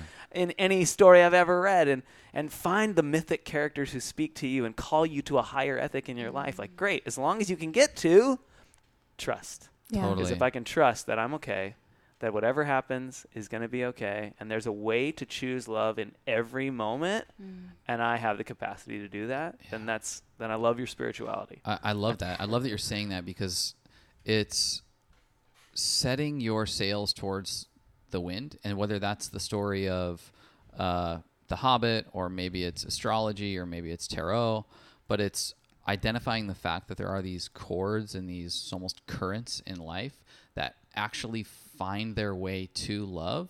That if you can pick up on the familiarity of it and lean into it a little bit, it's going to be painful. Might even follow that little traditional hero's journey, um, or the or the route of the tarot and these archetypes, however you want to define it. But if you find those little currents, that little breeze, like lean into it a little bit, um, probably leads to love somewhere. Might have you know some bumps along the way, but uh, those those are consistent truths, uh, consistent avenues that lead to something really awesome, uh, even if it feels icky. You know. Yes. Yeah. Yes. And it has to that's why you have to start with the end in mind. Like t- that's why for me, love is the point. So if love is the point, if those three breaths is it, if I get in a car accident after we leave here and I'm bleeding out in the middle of the freeway and I know that the only thing I'm going to have time for is shit, did I love everybody? Mm. Did I give all the love? Then I know love is the point. So whatever I use, like you said, Tarot or, or you know some sacred text, if you want to le- read Lao Tzu or Jesus or, or Buddha or the Muhammad, I don't care. But you, we want to make sure that I'm setting my sail to a destination I've, I've consciously chosen. And, and if as long as it's love, and you can define that, you know, it's going to take some defi- defining, then you're on the right track. And you can, you can, if you're h- humble enough, you can be like, okay, this has worked to get me to here. You know, Buddha says his teachings are a boat to get you across. Well, you don't pick up the boat and carry it across the Yeah. Mm. land Right. you know and so for some people they're like like like us we're so grateful for our evangelical Christian heritage. It offered us a lot of good things. Came with some bullshit, but most of it was actually really Really helpful. beautiful. And Yeah. and but now we've moved on, and so we bow deeply to that experience and all the wonderful things that came from that. Yeah. Tons of respect. And now there are other things that speak to us, and I don't have any illusion that I'm going to be holding to those same things at a different stage in life in my 60s. Like Yeah. let's just be open to the things mm-hmm. so long as the north star is am I more loving than I was last year? Yeah. And if that's happening then I think we're on the right track. I think something that you're saying in a theme of things that we're all saying here is you're constantly asking yourself a question, whether that be, Am I setting my sails toward love? That's a question that you are asking yourself, and that only you can actually know the answer, right? No one else. I mean, people can see the fruits of your actions and and and um, your maybe what is in in uh, inside of you, but only you. That sort of like turning that eye sort of inward toward yourself. Um, and I think that that's something that a lot of people um, rely on external things, whether it be Jesus or God or their religion, whatever it may be. They're relying on something outside of them to save them, right? Mhm. To, and this is sort of where it breaks down for me. Um, is you're the one making the decisions for your life every single day, the small ones and the big ones. So I don't. Uh, we. I, I have to be turning that eye inwards and mm-hmm. looking at the the mirror, mm-hmm. that mirror surface that's on the the uh, on the surface of my heart. That's is it reflecting love? Is it Right. reflecting light back? Yes. Am I going in and really scrubbing it clean and making sure the facets of my diamond mirror are mm-hmm. clean?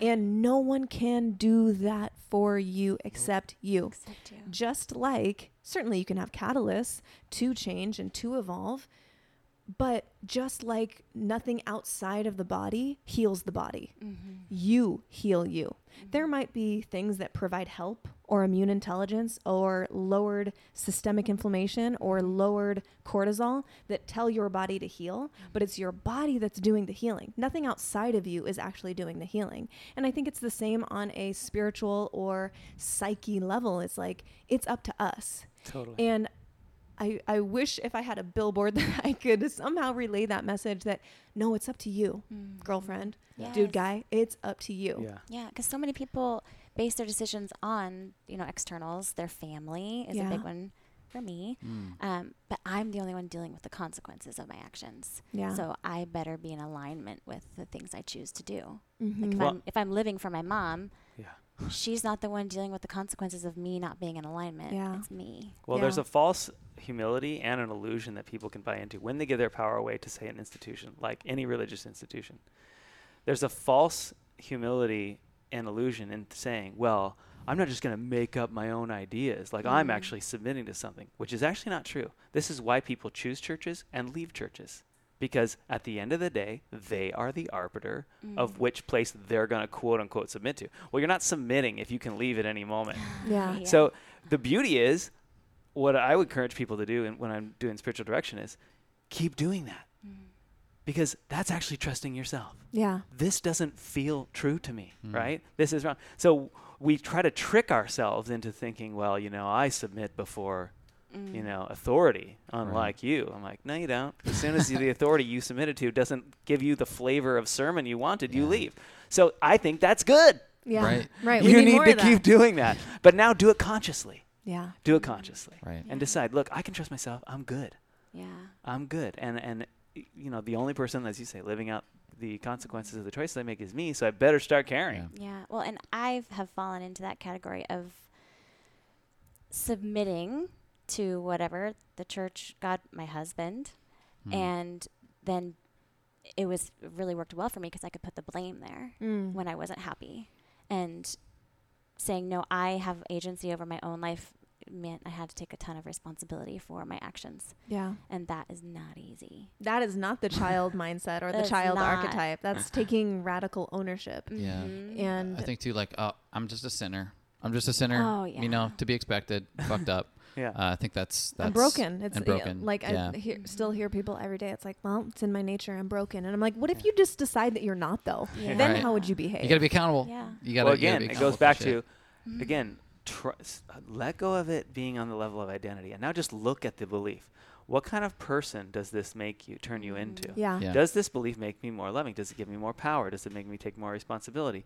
Or what kind of a person does the opposite belief turn me into? Like if I believed this, just go down that road as a Mhm. philosophical exploration into what other ideas Yeah. grow and what kind of people grow in the garden of these ideas. Mhm. And I think that can help. The problem is, of course, for fundamentalist religion is it comes with an inherent threat. So you're just as just even asking the question, Yeah. you're in threat of burning in hell forever. Sure. So it's really hard to, and so compassion on that because if you still think that even reading a book that could disagree with your worldview could get you to slide down the slippery slope to whatever, it's hard to do critical Oh, thinking. sure. You can't be in the prefrontal cortex if you're in fight or flight yeah, amygdala. you're in survival mode. yeah, for so sure. there's compassion for that. That's really hard. I understand. Mhm. What um y- you know, shifting a little bit into family and relationship. Yeah. You, you Yeah. got four beautiful kids. Uh, you have an incredible relationship. What are what are some of the things that you're doing to uh, maintain balance? You know, we're talking about feedback, and how are you evaluating? Like, hey, you know, we're checking in. We're making sure that you know love's at the center of this thing. You know, we talked about how we're we're, we're all kind of prioritizing our individuality, our connection to a higher power. Um, how does that look under the relationship space, under the parenting space, for just maintaining that balance and love at the center of it all? Mm. Well, we we've always talked about how we're pretty lucky, like getting married at 19 and 20. It just we lucked out in a lot of ways. Like people have asked us like what's your formula for success? But we just really genuinely enjoy each other's company. Like you're for sure my best friend. Yeah. But I think one j- really important shift that we've made, I don't even know when we made this shift, but we made it and it's been really helpful, is not being so committed to Ryan and Michelle, but I'm also committed to his flourishing, his development, and he's committed to my development. So it's not like um, we get lost in the relationship, but that we are encouraging each other in our own individual growth pattern. And it keeps bringing us closer and closer together as we give each other the freedom to explore ourselves. Hello. If you've ever checked out the plethora of amazing organic superfood blends on the Organifi website and wondered, geez, where do I even start? Organifi has so many divine products, it can seem kind of overwhelming. I'm also very picky about which supplements and products I trade my dollars for, and I'm sure you are the same way. So, I'm going to share a savings secret with you straight from the guide I created called How a Pro Uses Organifi. But first, when it comes to flavors, in my opinion, the best combination to start with is the Sunrise to Sunset bundle. With this, you get the flagship green juice, the red juice packed with cordyceps mushrooms, and my favorite of all, the gold, packed with reishi and turkey tail mushrooms. With this bundle, you reduce the cost per serving down to $1.98. Then, when you use my code MIMIFIT on top of it for another 15% off, it comes out to about $1.68 per serving. That is legit. And with the insane amount of organic, non GMO, certified glyphosate free medicinal mushrooms and superfoods that Organifi provides, that $1.68 price is pretty unbelievable. So you could make a gold mushroom coffee elixir for way less than walking into the standard coffee shop. Or mix up a red or green juice for about 10 times less than you'd find at any organic juice bar. When it comes to supplements and superfoods, I'd much rather pay now with my dollars than pay later with my health. And Organifi makes that so easy for us. So again, to get this killer $1.68 per serving price, go to OrganifiShop.com and click on the bundles section. The sunrise to sunset will be waiting for you right at the top. And then remember to use the code MIMIFIT, M I M I F I T, which gets you another 15% off, my loves. Getting incredible medicinal mushrooms and superfoods doesn't have to be complicated and it doesn't have to be expensive. I got you. Yeah, for sure. Like it, we grew up thinking we needed to prioritize the marriage, and that as soon as we realized every anniversary, we were like, wait a minute, Mm. we're celebrating an event in a church we don't attend, in a religion we don't believe in, uh, under the approval of a government we don't respect, and in of front of a bunch of people we don't really anymore. talk to anymore. Yeah. We're like, why are we celebrating this? so we had to ask ourselves, like, if we just found ourselves in these bodies, like quantum leap style, you know, pff, like who is this guy, you know, and looked at each other like, aging ourselves okay, yeah, seriously, look it up, kids. Nick at Nite or something. That's probably even not existent. Anyway, Anywho. we just had to make a decision. Like, right now, it it was cute that those kids got married at Mhm. super young. Those Ryan and Michelle. Wow, those little cute kids. But we're here now. Mhm. Those kids are those are they're dead. Mhm. But we're here. What do we want to do? And that's that's been the big shift of like not being committed to the marriage, which is a decision teenagers made, Mhm. but saying like I'm committed to health, myself, Mhm. and I don't want to get in the way of your flourishing. And that's first of all really risky because again, I'll just speak to our experience. We were taught all the marriage c- conferences and books, in, at least in the world we grew up in, really teach you how to be codependent. Yes. It's like Mhm. here's how to be. It's a weekend of more codependency. yes. And we once we de- uh, you know deconstructed all that, we're like, oh gosh, because even even learning about God in that context was all about covenant Mhm. and rules, jealous God. jealousy, Yeah. you know. And now we're like, well, we're not even bowing to that God anymore. And Mhm. now it's like freedom and love and trust, Mhm. which rules you don't need. You don't need trust if you have rules. You just use the rules. Yeah. But trust is a much more dynamic, alive, and I'd like to add, it's way more romantic. Mhm. Right. Like romance flourishes in the risk. Mm. Like the Mhm. fact that I don't know if Michelle is going to want to be with me forever is romantic because then she chooses me. But if she has to stay with me because we signed a a, contract. document uh, Mhm. 23 years ago or whatever, it's what there's no that's not romantic to me. Yeah. What's romantic is she might on her path, she might need to move on from this relationship someday. And I have her today. Like we have each other today. And so that builds this energy and connection between us because there's actually freedom to recognize her as a individual. Mm. like I don't own her. I've never owned her Mhm. and she's never owned me and again, there's risk and probably as you said in relationships your shit's going to come up. Yeah. Oh, So yeah. as soon as you recognize the sovereignty of the person you're with, you're going to have to deal with maybe some abandonment issues and some Mhm. I'm not enough issues because the rules and the contract, the marriage or whatever might make you feel safe and you don't have to deal with those things. Mhm. We talk about it all the time. Yeah. We, we we are often asked if we'll get married again. Mm. And Because we are legally divorced. Mhm. Like Right. it's a thing. and we we we we look at and in, in no you know discounting for marriage which is incredible and beautiful um, but for us it, it would have it would have seemed like a life jacket at this point Mm. and we have learned and are continuing to learn how to tread water in the ocean that is love the wild Mm. violent yet beautiful calm and serene at times as well body of oceanic love and for me at this point, I want to keep treading water. I want to keep optimizing in that ocean my ability to swim with you Mm. um, before putting on that sort of life jacket of, of marriage. Mm-hmm. And uh, unfortunately, that that um, isn't totally just understood, but but doesn't doesn't have to be. I Yeah. bet. Yeah. But welcome to 2021. Yeah. Right. Like we get to figure it out. Like you get to write your own relationship dynamic. Yeah. Yeah.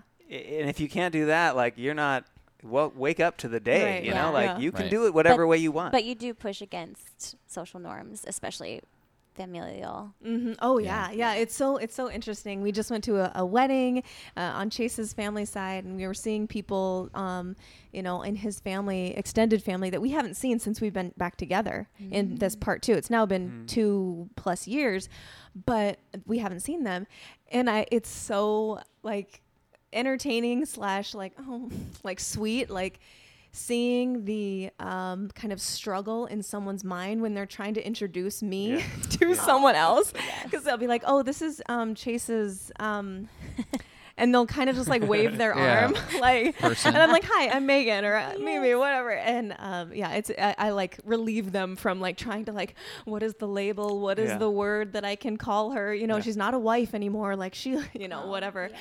But um, I just, you know, we say partner or soul match, or you know, uh, if we want to make someone really uncomfortable, lover. no, Yes. no, I've never said that, but I might now. yes, you should.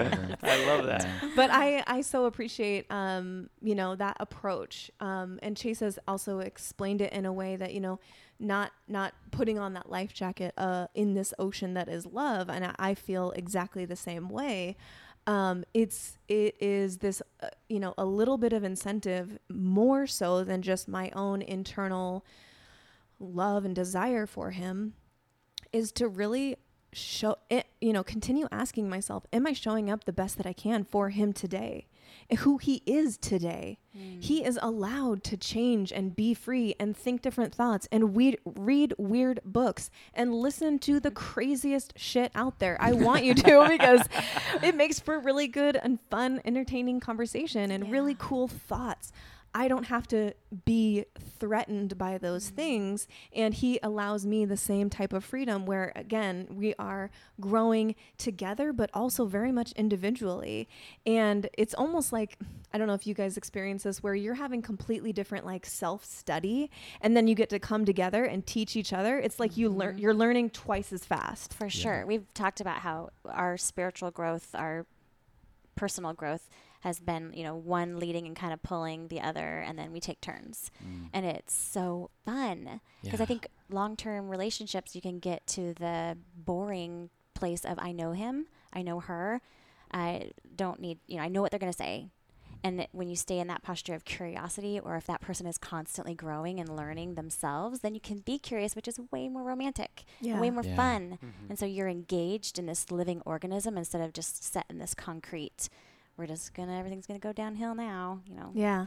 And I think that that's, I mean, that is the archetype that we see on almost every uh, sitcom, you know, according to Jim, Mhm. Home Improvement, like name any sitcom Now you're- of now the you're dating 90s. I know. 90s That's all good. it's all good. Um, that those archetypes for are sure. are in For our sure. mind for Mhm. sure because our culture is so used to that dynamic where the husband is some oaf, Yeah. you know, that's The sort of wife's not smart. And Yeah. doing everything because She's he's the- lazy. Yeah. Yeah, Right. he's lazy Yeah. and dumb, and Yeah. you know, Mhm. like she is like, okay, I guess I'll do my part and have sex with you, Yeah. and like, Right, you know, acting like the Uh. mother type of like, I have to tell him to do everything, and he's so Mhm. dumb and like rolling your, like Yeah. we're Mhm. we're grossly entertained Yeah. by that. Yeah, I'm I'm of- not anymore, but it- people are just like But yeah. laughing. The reason that all those shows, like you, you know, there's a bunch of shows you listed, and they all have the same storyline, and that people are laughing at that instead of saying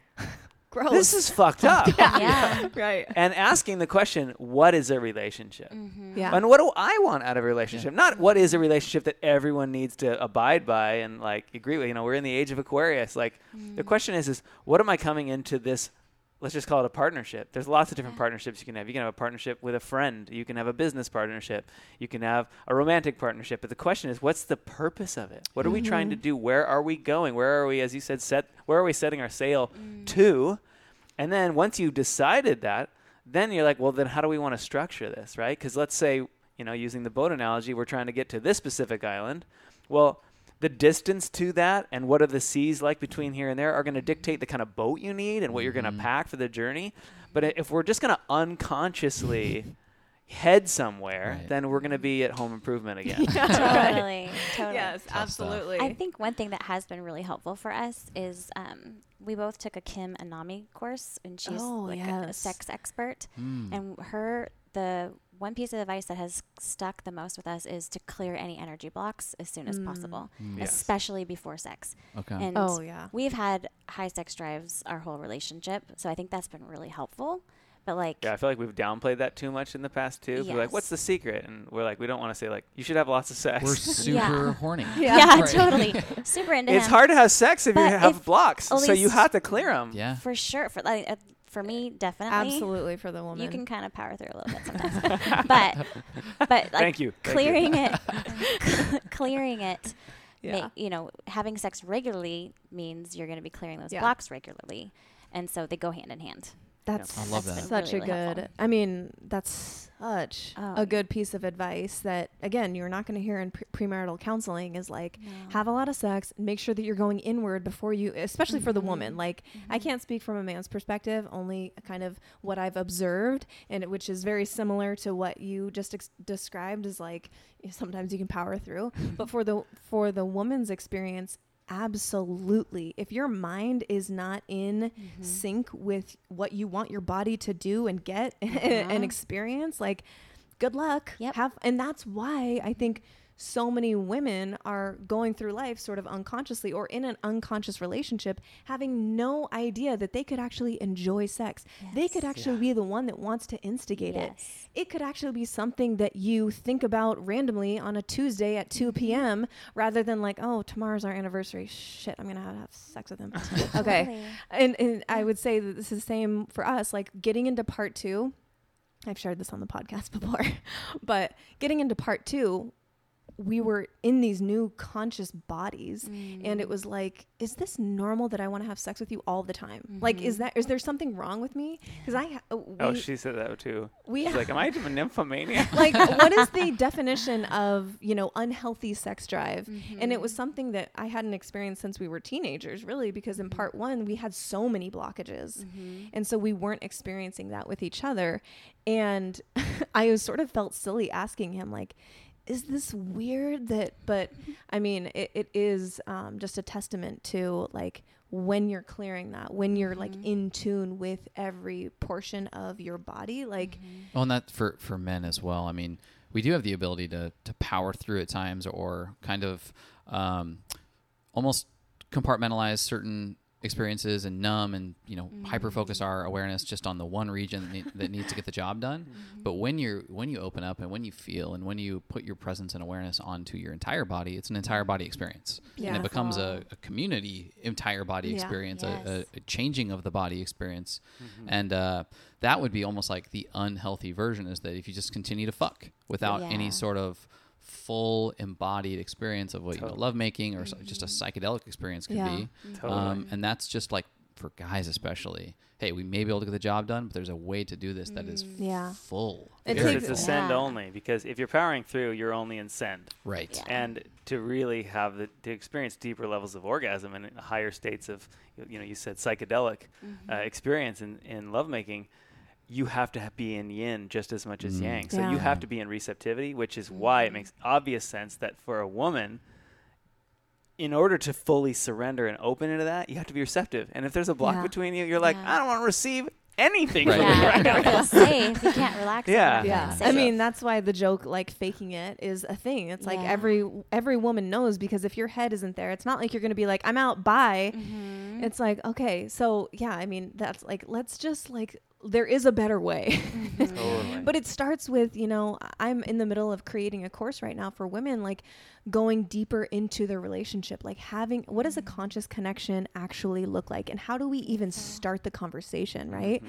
it's this bridge to having a conscious connection and it is inextricable from having a conscious connection into your own being into your Totally. own soul Yes. Yep. speaking to yourself and, and and harnessing and utilizing your intuition and recognizing like oh i think that's my intuition i'm going to lean into that Right. That's Like- not insecurity. That's not No. self hate. Mm. That's No. actually my intuition. Yeah. that small Mm. whisper is something that needs to be heard and um, yeah i mean it's just it is uh, and you guys are such a beautiful example of that where you're doing your own individual work separately which then people don't understand it's like well don't you you know you want to have you know just your life together and be enmeshed and codependent and a lot of people are living that way but what they don't understand is that when you get out of that and you do experience that trust and freedom and individualize individualization within partnership then it's like the whole is greater than the sum of its parts Mhm. for sure where you're Absolutely. experiencing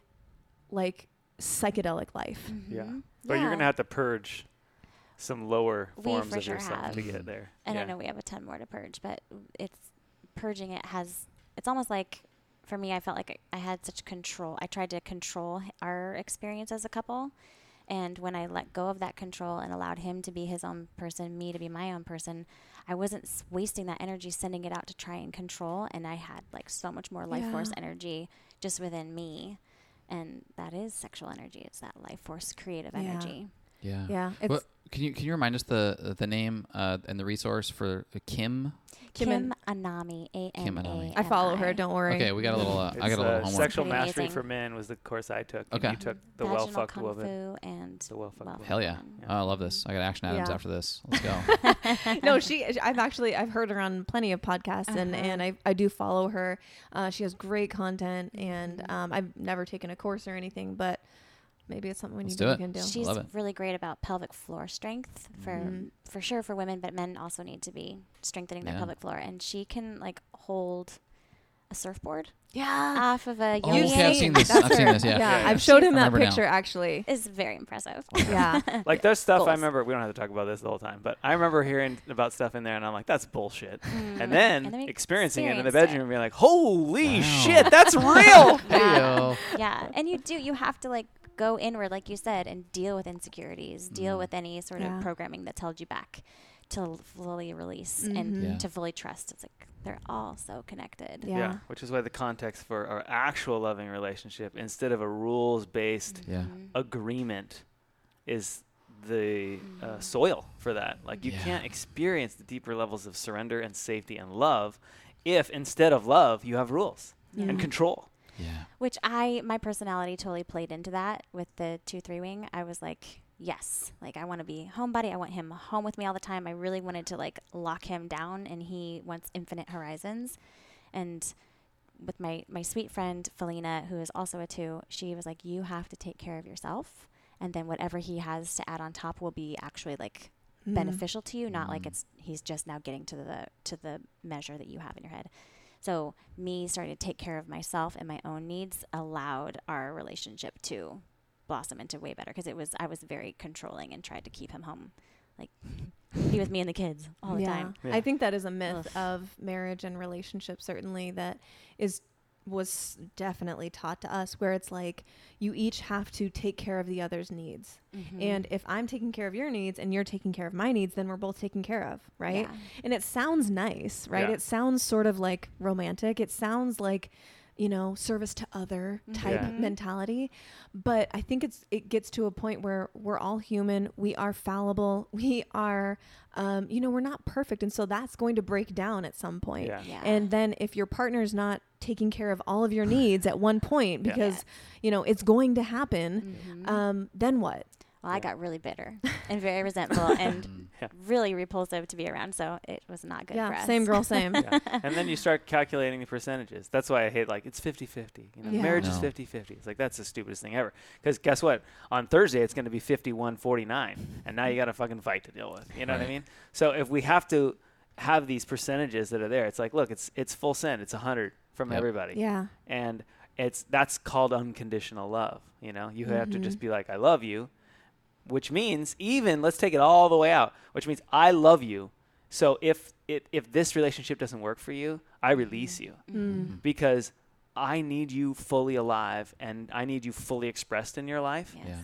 And if this relationship to me doesn't allow you to do that then it's harming you and because i love you i release you that Mhm. so people don't want to go there right that's Right. why That's rules are more comfortable I'm- Sure. I mean, I'm even getting like a lump in my throat thinking of saying that to Chase, and I'm like, no, Mm, no, I want you. I, I need you. Actually, you know, it's just like because I love him so much, and I, I get what I get what you're saying, and absolutely like understand intellectually, but Mhm. uh, to say that I've Yeah. gotten there in my being, absolutely not. Oh, I feel you. I mean, it's easy to say. It's another thing that, like, what three days ago we're looking into each other's eyes, crying, saying, "I love you so much. I'll break my heart to Mhm.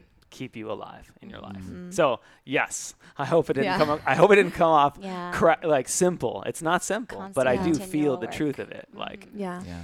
Yeah, we did get. a- I mean, I wouldn't say that that's wrapped it all up in a nice little bow, but we did get the chance when he was in cancer treatment to f- come to full face with the inevitability of it. He, Mm. we will not be together forever, Mm. and that was a big gift from cancer, but like sure. extremely painful. And even now, like in the car talking about it, we're On the way down here, getting We're teary. like you remember when?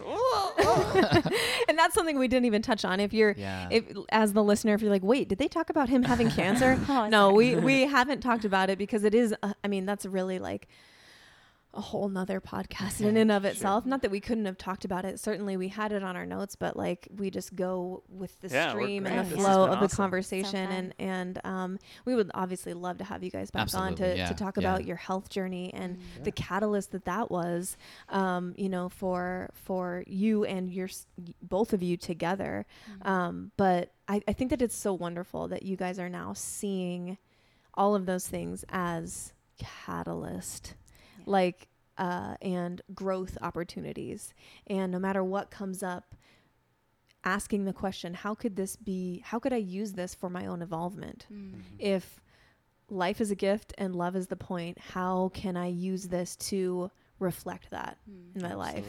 Yep. Yeah, you guys are That's the goal. amazing. Um, and again, leaving more to be desired. Oh, 'cause yeah. we, we'd love to keep you know just just uh, chatting you guys up on on repeat for this kind of stuff. Yeah. going into We would love So fun. We have um, sort of like characters in at the medicine podcast where we've had them on multiple times and uh, if it ever worked out again we would love to have you guys back Oh, on yeah. I know, as, a, as, so a. This has as really a- fun. a conscious couple we'll just bring our mics to the next brunch that we go to and we'll just push record you guys will have to deal with the the bites and the clinks um, in the train. Yeah, yeah.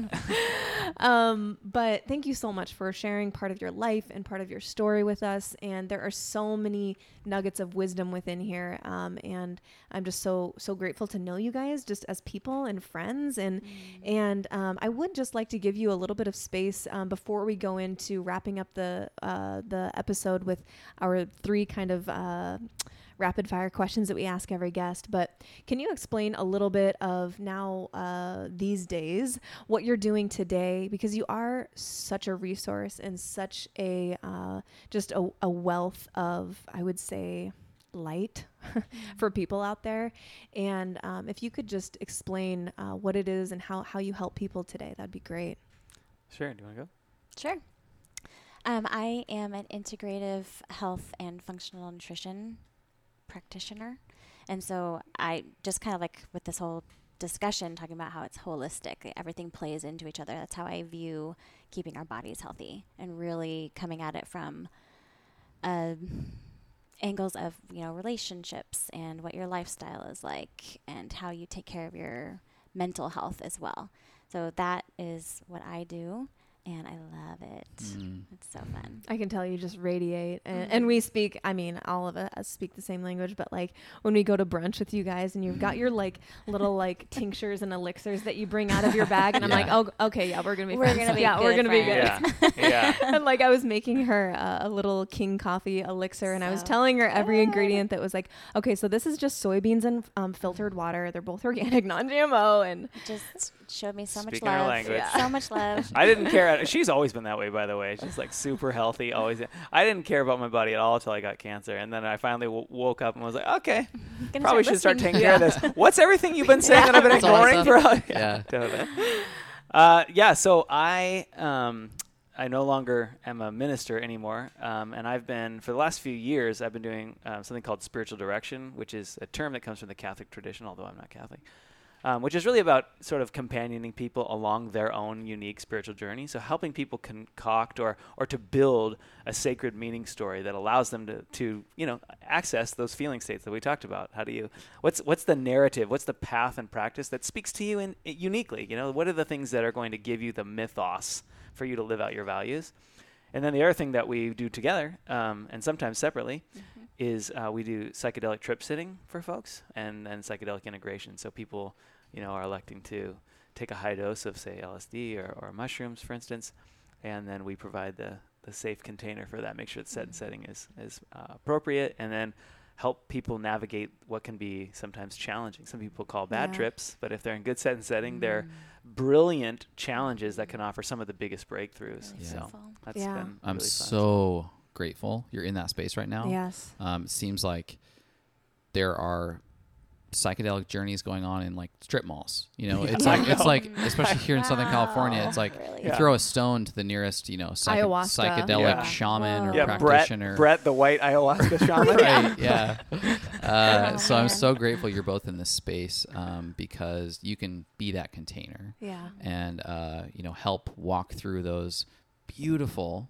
but intense Mm-hmm. um, circumstances environments and, and the post and the follow-up and the integration and uh, like you were mentioning earlier there's so many quote unquote awakened moments but if you don't necessarily know how to integrate them or you're not around a community that's able to properly just like decompress from those types of experiences without some level of um, reflection and contemplation or just community feedback um, it can be a little mysterious on what to do with it you can even get so far out to wonder did that actually happen to me Oh, Yeah. for like sure. Yeah. did that actually happen and Yeah. resonate so deeply like i thought it did Even Yeah. just the question, okay, so that happened. It was intense. It was beautiful. It was fill in the blank. Yeah. Now what? Exactly. Yeah, I mean, people don't know what to do when they come back and they're like, I melted into Christ consciousness Right. or I was the Buddha for six hours. Yeah. Or I saw love. What? It, what do I do with that? Yeah. You Yeah. know, it's it, it's not the it's not the silver bullet for your personal awakening any more than a wedding is a relationship. Right. So Right.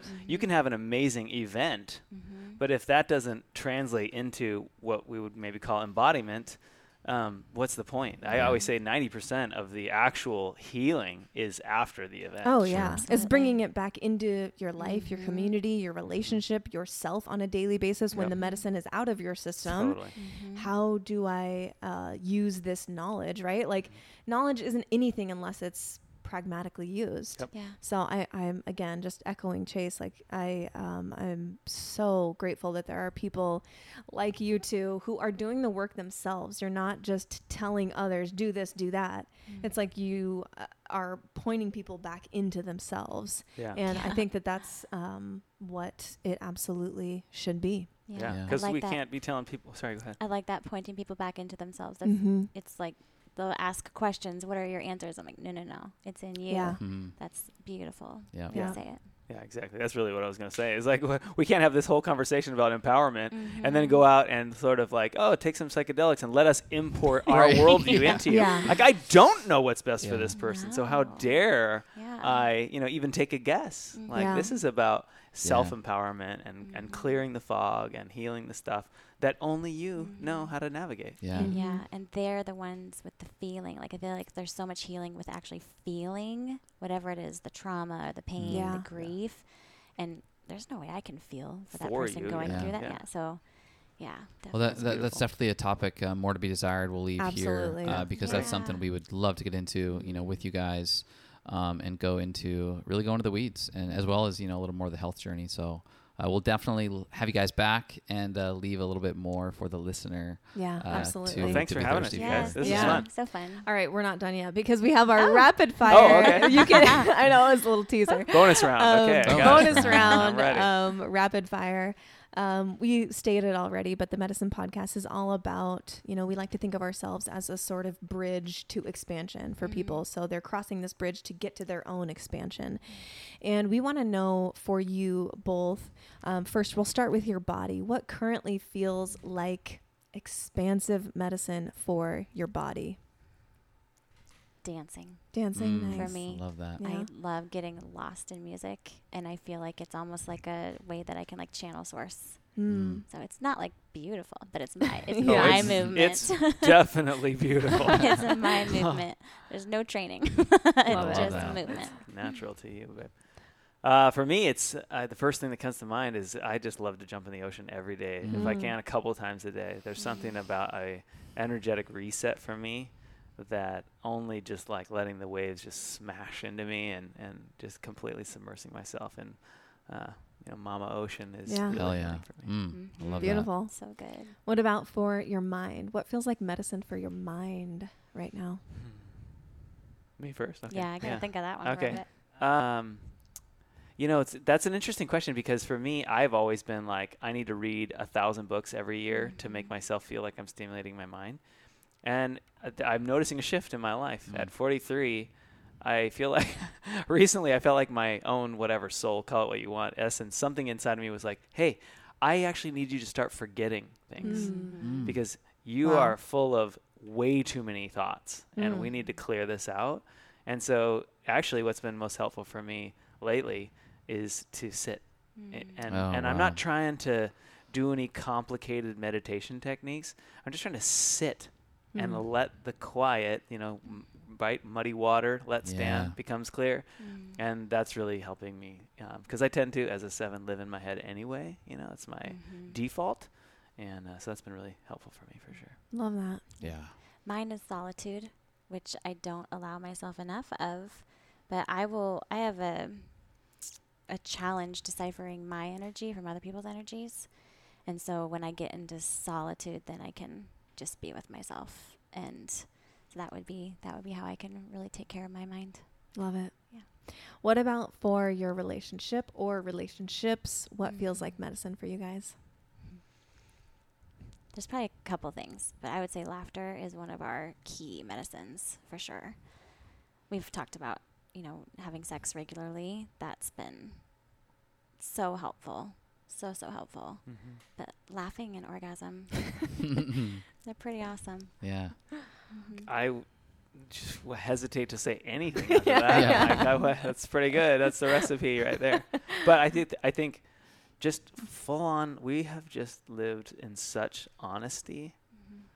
that I think we get to skip a lot of bullshit because as hard as it is sometimes, we know that we trust each other that we're Mhm. getting the truth all the time. So Yeah. we're not wasting a bunch of energy chasing down what ifs and Yeah. potential scenarios because we've had like hard, embarrassing, hurtful conversations from Mhm. a place of I don't want to have a part of my life concealed from you. Mhm. Yeah. And so you're going to get the real truth Mhm. Mm. and of course that What is enables the laughter and the orgasm Yeah. to Yeah. occur. What is the phrase that we kind of come back to when we say like we're the same? Like when we've had these really honest, hard conversations, it's like, oh, my desires that I'm kind of embarrassed about, that's the same. You you have Mhm. them too, or some Yeah. sort of a Mm. Yeah. version of it. It's like we're We're We're the both same. humans We're in an animal Chase and I body. say, "You're me." Yeah. mm, Yeah. Like we just say, Mm. like me. in a moment of. It's more like in a moment of recognition where you might say, "I love you."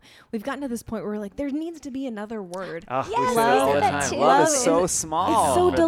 diluted. It's Yeah. so diluted. Like Yeah. I love pickles, and I also love Chase. Yeah. So like awful. looking at someone, looking at him in the eyes, and and saying, "You're me." Right. mm, And It's like, like, there's oh, no distinction. What's the relationship hack? It's like when we just lay on each other on the couch and cry into each other's eyes. Like, is that is that a tip? Yeah. Uh, can we sell that? I when don't we know. share that's tears? beautiful. Yes. I love that. I yeah. Couldn't agree with you more. Yeah. Absolutely. Yeah, Oh, love it. So perfect, guys. Thank you so much. Thank you Thanks for for being having here. us. This was super fun. Mhm. Yes, we'll get you back.